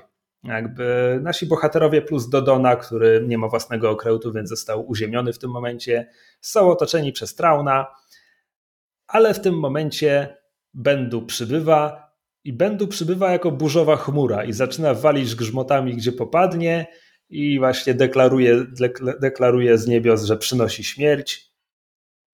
I A tutaj jest... mamy to, to, o czym mówiłeś, bo Admiral Traun, wielki strateg, każe swoim ludziom strzelać do burzy. Bo jakby Traun jest w stanie się odnaleźć w, e, w militarnym sci-fi, ale nie kiedy ma do czynienia z czymś nadnaturalnym. Czekaj, tak mówisz, ale on, oni ostatecznie zestrzelą będą z tego środka burzy. Tak, w każdym razie w międzyczasie był inny wątek, to znaczy Ezra poleciał na Crownest, gdzie matka Sabin powiedziała mu, no chcielibyśmy pomóc, ale mamy właśnie wojnę domową. No a Sabin mówi, nie, nie, ja z tobą polecę i matka w końcu ustępuje, mówiąc, że mogą wziąć kilka statków i tam tych wszystkich żołnierzy, którzy zechcą z nimi polecieć serial się na tym nie skupia, ale potem tam kilkunastu Mandalorian z nimi leci i tak ze trzy statki i właściwie to chyba ma sugerować, że Sabin ma, ma tam głos pośród swoich ludzi, skoro zebrała taką ekipę, ale serial w ogóle się nad tym nie pochyla. Mhm. W każdym razie e, mamy przebitki podczas tych wszystkich wydarzeń na Ziemi, mamy przebitki na orbitę, gdy Mandalorianie przylatują i dokonują desantu na drugiego interdiktora, to znaczy dosłownie Sabin, Ezra i kilku Mandalorian biegają po powierzchni statku, żeby zniszczyć mu te generatory studni grawitacyjnych od zewnątrz i robią to. Interdiktor zostaje zniszczony. E, pierwsza przebitka na niekompetentną Price, po prostu oficer melduje jej tam, pani gubernator, interdiktor został zniszczony, a Price na to, nie chcę o tym słyszeć, po prostu powstrzymajcie ich. Kalus nabija się z niej, że Traun nie będzie zadowolony, więc e, Price każe wyrzucić go przez śluzę i tutaj przy Obiłanie mówiłem w Kowbojach, że rebelsi mają po prostu dla mnie definicję tej sceny, kiedy szturmowcy kogoś gdzieś zabierają i on się zaraz uwolni, bo Kalus zostaje wtrącony do windy, szturmowcy stają przed nim i jest po prostu ułamek sekundy, zanim drzwi windy się zamkną, kiedy widzimy uśmieszek na jego twarzy, a kiedy w następnej scenie winda się otworzy, oczywiście tamci już leżą na ziemi, a on nie ma kajdanek na rełkach. Yep. Odwalił kapitana Amerykę. Tak, i dziełki, dziełki burzy, rebelianci są w stanie poderwać swoje statki e, z, z, z bazy. Traun zostaje tam uziemiony przez, przez burzę. W tym momencie Ezra może im zakomunikować, że zniszczyli interdiktora. I mamy właściwie ostatnią sekwencję, którą uwielbiam, którą powtarzam sobie raz po raz, odkąd obejrzałem ten serial. I to jest po prostu Ghost i dosłownie dwa czy trzy rebelianckie statki, które przetrwały, jak przelatują przez, przez blokadę, pogrożoną w chaosie blokadę. Kalus ucieka z, z Chimery e, kapsułą ratunkową, łączy się z Ghostem, więc Ghost tam pod, no, zgarniają go po drodze. Jest przepiękne ujęcie, kiedy Price, stojąca na mostku, widzi, jak ta uciekająca grupka wyłania się tak jakby spod płaszczyzny, na której znajduje się jej niszczyciel. E, I to mhm. jest świetne ujęcie i mhm. udaje im się uciec. I uwielbiam tę bitwę. Jakby bardzo lubię bitwy kosmiczne i uważam, że to jest druga najlepsza w Gwiezdnych Wojnach po tej z Rogue One. Jest to bardzo możliwe, bo rzeczywiście jakby oglądałem to i w większości to nawet nie jest to, że ona jest e, tak samo dobrze zaprojektowana, no ale ponieważ to jest kreskówka, no to, no, to oczywiście nie wygląda tak dobrze jak w, w Gwiezdnych Wojnach. Ale ona wygląda praktycznie tak dobrze jak walki w, w normalnie w filmach. Jakby jak się przyjrzeć, to owszem, no tekstury są prostsze i widać, że to jest e, że to jest kreskówka, ale po prostu wszystkie efekty, wszystkie ruchy tych statków jakby tak dobrze to markują, że od po prostu można by się było pomylić, jakby oglądając po prostu te sceny e, walki, można by było pomyśleć, że o, z którego to jest filmu. Tak, jakby choreografia tej walki jest świetnie przedstawiona, jakby mm -hmm. twórcy bardzo dobrze wpisują się w to, jak wyglądają walki kosmiczne w Gwiezdnych Wojnach, jak okręty się ruszają, myśliwce, ten, ten ruch, tak, jest, który jest mamy na ekranie. Dużo, jest... jest... bardzo dużo takich bardziej, bardziej statycznych ujęć i po prostu statków przelatujących przez ekran, bo to nie, nie mamy w Gwiezdnych Wojnach oryginalnych przynajmniej, no, nie mamy bardzo często e, ruchu kamery lecącej za, za jakimś statkiem przez długi czas, tylko to są właśnie bardzo często takie widzimy fragment tej bitwy i w tym fragmencie coś się dzieje ale nie, nie podążamy za, za nimi.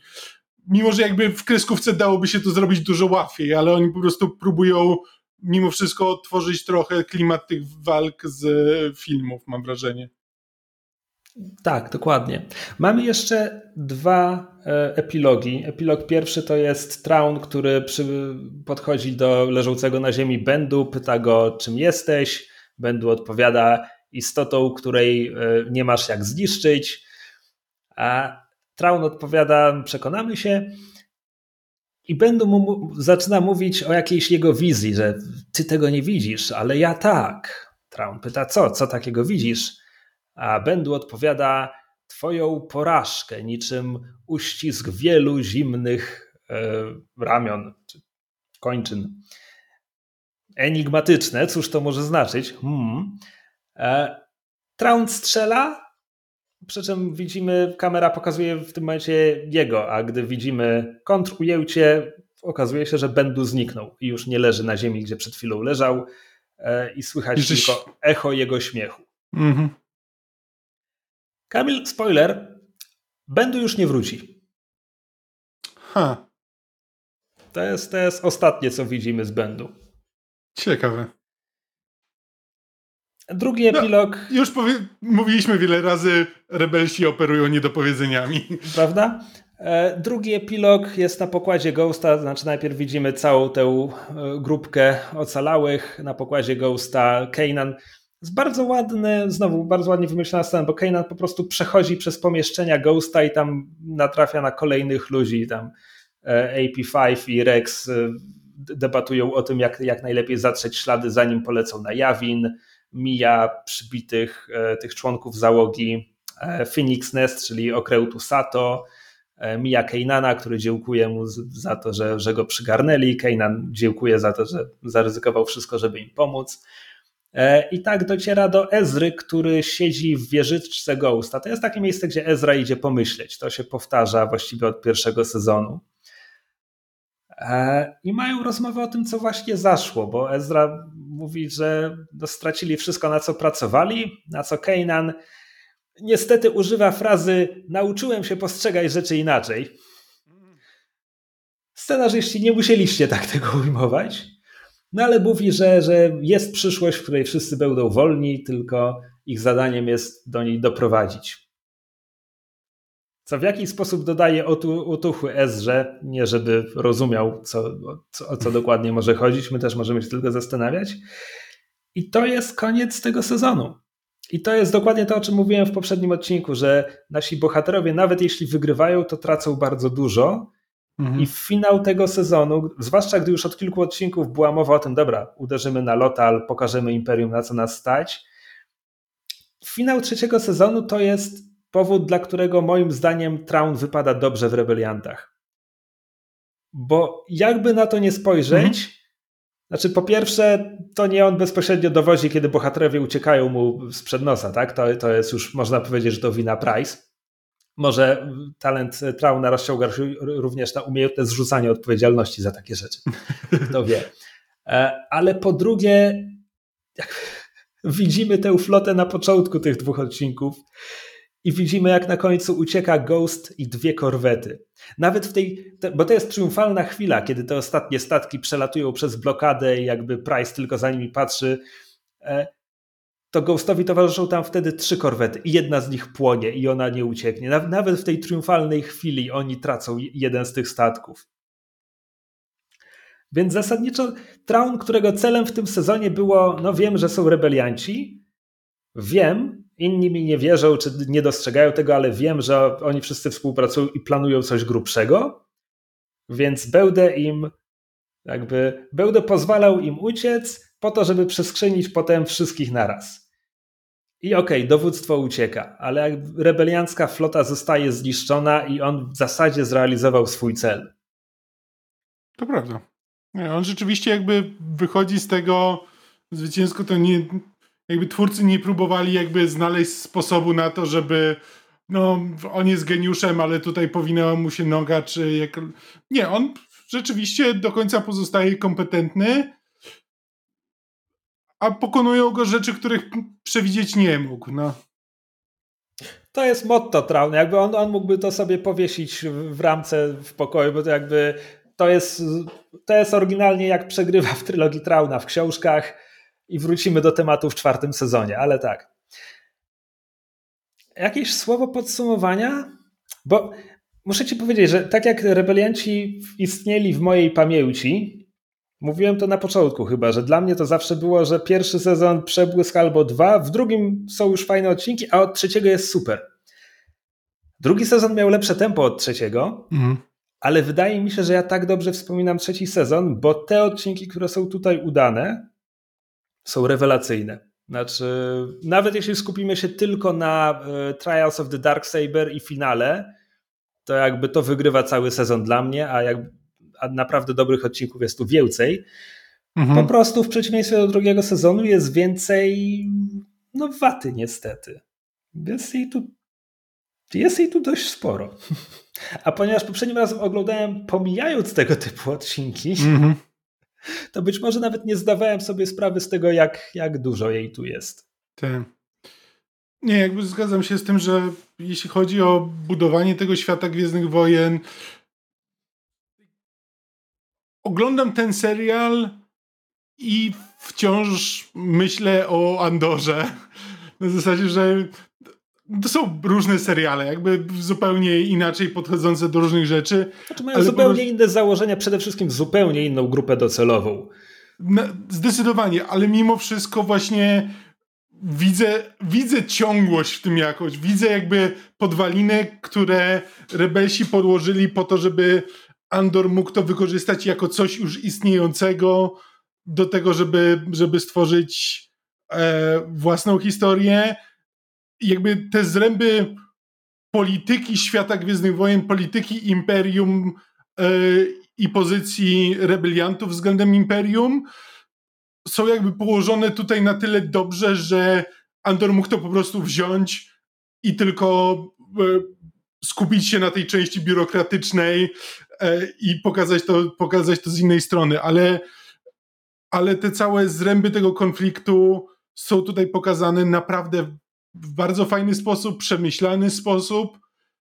I aż czasami mi jest trudno uwierzyć, że to są praktycznie ci sami twórcy, co przy Clone Warsach, bo mam wrażenie, że poziom jakościowy jest dużo, dużo wyżej tutaj w Rebelsach.